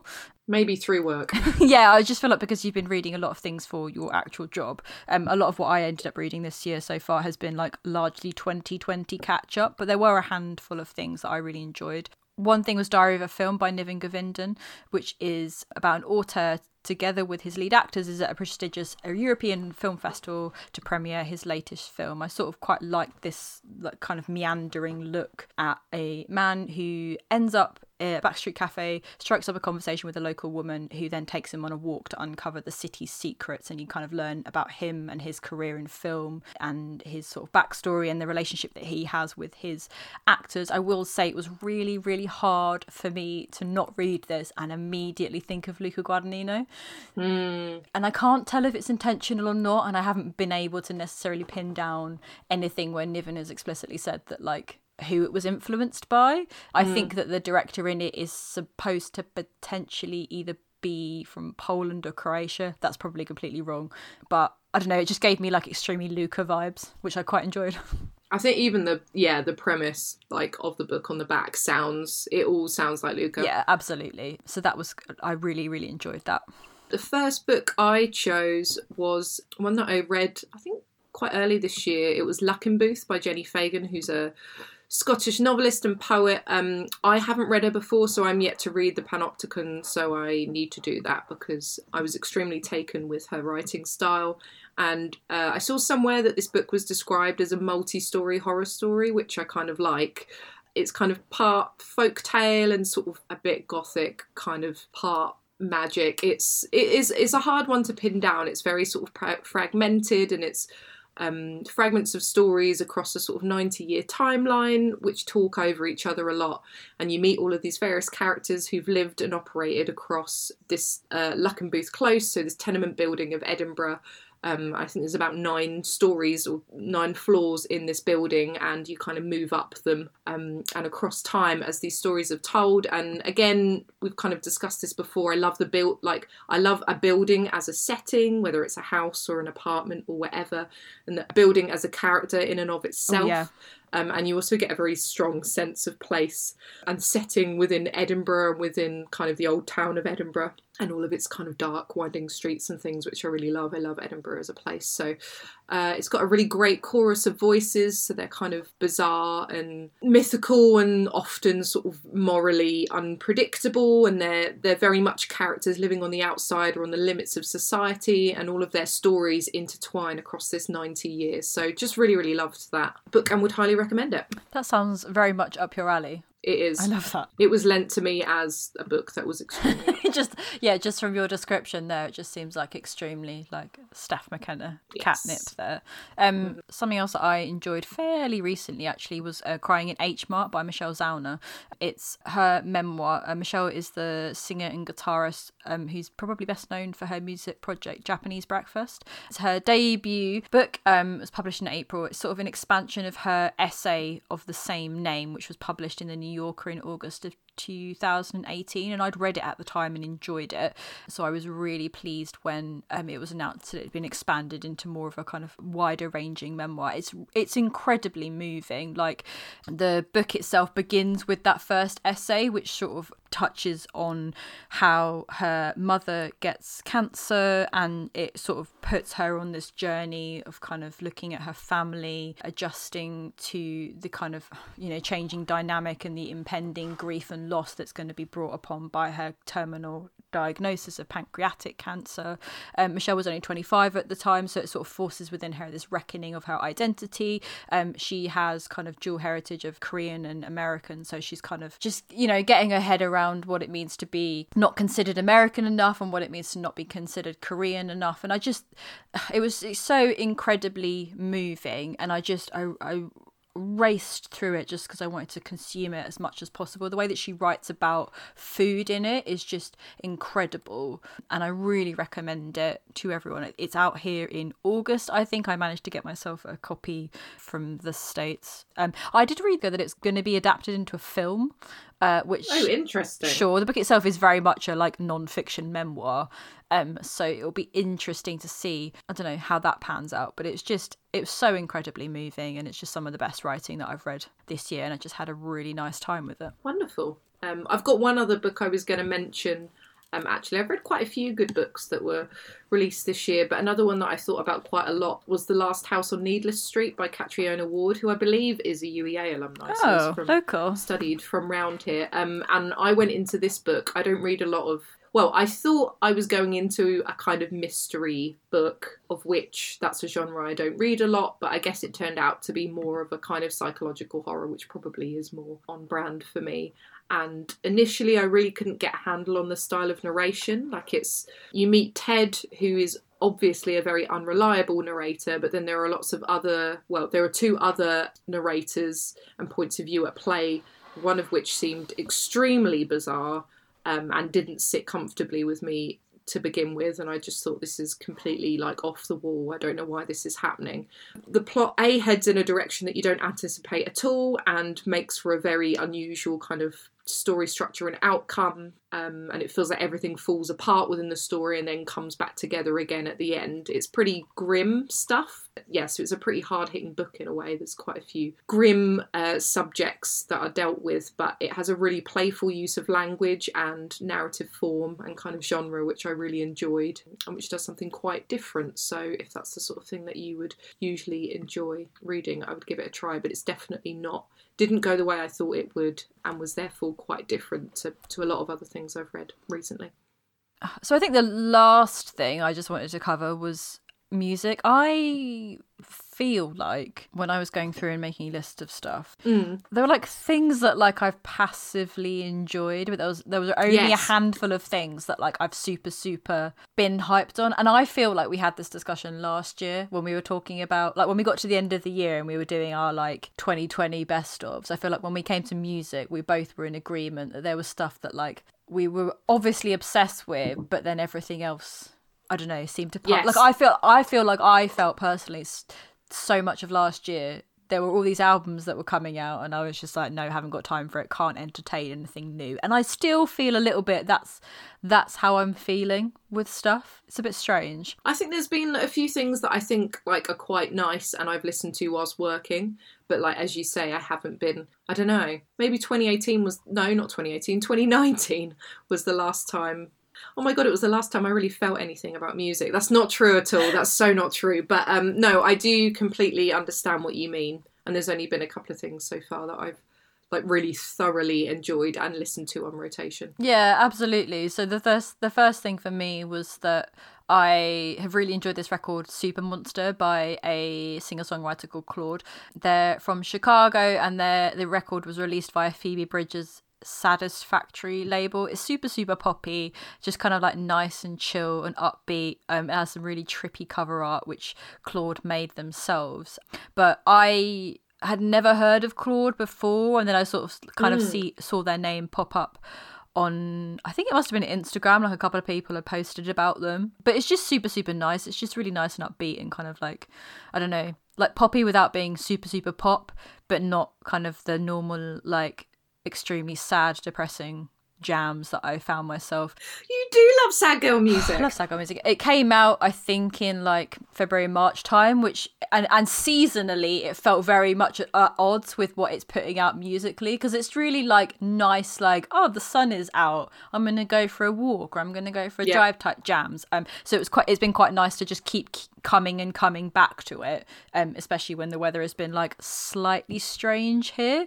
Yes, and I yeah. and I know that for sure it's definitely going to be one of my favorite records of the year, which like completely unsurprised by the immediate moment I heard it. So that's one thing in particular that I've really really enjoyed. I'm well, one I had one which I think you're going to cover anyway, so I haven't put that down. And instead, I have decided to take one for the team and admit that at 32 the Disney teenager that's made a banging album and has just graduated high school is actually quite good. So um, I'm a really big fan of this Olivia Rodrigo album. Steph, I really want to get it. I just don't get it. Oh no, it's really good. It's really good. It's not that I think it's bad. I just I, I feel like something needs to happen. I, I need to experience a shift because I like from an outside perspective, I just am really enjoying everything that she's doing. Like I just mm-hmm. want good things for her, but it just doesn't hit me. Tell me about it. What do you like about it? I just think it's great. Like I paid absolutely no attention to driver's license when it came yeah, out. Like same, completely same. beyond my awareness, not interested. It's like it's a lot of like acoustic breathy pop stuff that's not really my bag No. at all. I so rarely like that stuff that that makes me feel like this must have something. Yeah. Otherwise, um, I wouldn't like it so much. And I do think that opener track has got quite a lot to do with it because I do think that brutal is probably one of my most played songs so far this year. Like I just think it's such a banger. I will say that I very much do enjoy its kind of like Paramore misery business like vibe as a whole. It's got very like 90s, early 2000s Yeah. vibes, which I really like. Yeah. And I think there is something quite nice about listening to a teenage girl singing very, about very angsty things, and I'd rather listen to that over male dominated pop punk like any day. 100%. This is what I mean about wanting good things for her. Because I just feel like Yeah. I would rather that she had free reign to do what she wants than anyone else. For sure. Um, I think I'm also probably drawn towards the like the more guitar driven songs. So Yeah. Good for You and Jealousy, Jealousy as well are like some of my favourite tracks and they are they do less of the breathy acoustic pop stuff, which is n- not as much my thing. Yeah. But I think as a I don't think there's any skips, although I do think that some tracks are stronger than others and initially I was like, oh, it's just the first song that I really like. Mm-hmm. But after repeat listening, I am very much on the side of this album in a way that I didn't expect because I don't think I even knew who Olivia Rodrigo was about three months ago. So uh, I'm I'm here in support of her. Good for good for you, Olivia Rodrigo. You have a you do you do, you do your thing. Happy high school graduation. The thing that I think you were referring to that you thought I was probably going to cover um, is Jubilee by Japanese Breakfast. It is. It's the third studio album from Michelle Zauner, um, who has sort of largely described the album uh, as being about joy, which I think kind of I don't know ticks the boxes. It's in very much in contrast to her previous two albums, Psychopomp and Soft Sounds from Another Planet, which had been kind of they had more prevalent themes of grief surrounding her mother's death. So it kind of mm. it ties in really nicely to the book, and the album came out like came out in June, so it came out after the release of her book. The timing of this has been obviously like very well orchestrated. So hats off to Michelle there. It's just such a joy. I just keep playing it over and over. Like Be Sweet is definitely like one of my favorite songs from this year. Be Sweet is so so good. It rem- for some reason it makes me think of Strawberry Switchblade, and I don't know why. But has the same It's got vibe. absolute Strawberry Switchblade vibes, and is just a really lovely summer song. I saw someone describe this as being like the type of song that you would want to be played at like a hip wedding. And I was like, yeah, this absolutely has like, I just want to be able to go out and dance with it to my friends. Yeah. The other song I'm obsessed with is uh, mostly because of the video, because it's just brilliant, is um, Savage Good Boy. And the video, have you seen the video of this? no. You have to watch it because having. Knowing full well that you have just finished The Sopranos, it's got Michael Imperioli in it. Oh. Hot. Michael Imperioli. Oh, yeah. God. It's amazing watching rewatching The Sopranos in my 30s. It's amazing how many of these men I fancy. It's criminal. It's funny for me because like I I rewatched Goodfellas not that long ago and he's in it a very you know young first appearance in it and he's extremely hot in that and then I have read a couple of interviews with him of late where he just talks about like his wide ranging taste in music. He's like talk he's talked about like how he's Big music how he's like really into like shoegaze and stuff which is just like completely against what you would think Michael Imperioli would be into. So you should watch the video for Savage Good Boy because it's a really brilliant song, but he's in it and he looks great. What a casting. I love that. But yeah, I mean this record is just I like, you know, multi- It's so multiple times a day. It's and it's just really nice and upbeat. It definitely is like completely different to her previous records, which I've really, Mm-hmm. really enjoyed. It's just kind of like a nice summer record. It, it, Mm-hmm. I feel like I spent so much of last year just being like super, super obsessed with the Fiona Apple record and super, super obsessed with the Phoebe Bridgers record, both of which are like Angsty sad things. angsty sad things. So it's kind of nice to have two records that have come out this year that are like extremely nice summer vibes. Oh yeah, and if Lorde's record comes out as well, you'll have like a nice complement. Holy Trinity. Summer things to listen I will to. say that this is completely at odds with my other my other pick, which is A Little Oblivions, which is the third record from Julien Baker. Oh, Julien Baker, yeah. You were. I mean, I love Julien so much. Turn Out the Lights was one of my favourite records in 2017, so I was extremely hyped for a new Julien Baker record, which is really, really brilliant. It's it's like wonderful. I could just like bathe in the work of Julien Baker, but it's just quite nice to have it sandwiched between these other two like slightly more upbeat records. Um so that's our little retrospective of things that we've enjoyed so far in 2021. I feel like that was a nice mix from both of us and I feel like it would be really interesting to hear what other people have shared. We did get we did do a little call out and we did get some really interesting and like a nice range of things from um, some listeners and followers on Twitter and people on Instagram as well. So do feel free to send us things that you've enjoyed so far in 2021. Doesn't necessarily have to be things that have come out this year, just anything that you've kind of enjoyed so far in the last six months. We will share these on our social media. So yeah, just always love to know what everyone else is vibing with, really. Just just extremely nosy. So after all of that, obsession of the week. Uh, I feel like I know what yours is, but please tell me anyway for on this public forum. Well, I was going in with one and now I've got two. Oh, go on. Because in the past few minutes, Oh, no. I have read a thing on Twitter that I am like giddy about. Oh god. Okay. Okay, so I'm going to do this first. Okay. So, Brandon Cronenberg Right. is directing a, a third film, Right. And it stars Alex Skarsgård. Does it? I'm so excited. oh my god. A Brandon Cronenberg film with a Skarsgård in it. This almost makes up for Bill Skarsgård leaving The Northman. I am giddy. I am so pleased. What a treat. I am In real What a time. treat. I just in real time. Although this will probably go out like days later, but still, Breaking the news. other day, breaking news from the past. Uh, I am thrilled. Um, but what I came here to say really is, and I think you were expecting this. People know that I like Riverdale standard. I'm a really, I just love Riverdale. I think it's great. One day I'm going to do a presentation to you on how good Riverdale is. And there are many lovely characters, but Joaquin is one of the best characters and is long gone. R.I.P. Joaquin, miss you. He's played by Rob Raco, who I have casually followed on Instagram for, I don't know, two or three years, whenever Riverdale began. But for some reason, which I think may have started from having a random dream about him, I have devoted a lot of time to thinking about him recently. And I'm quite sure that we could be BFFs, if not soulmates. Here's my pitch. I think we complement each other in an opposite opposites kind of way. So he really likes drumming, and I like drummers. He likes jewelry. I like jewelry. He's really, really handsome, and I'm quite average, so I think we balance out quite well.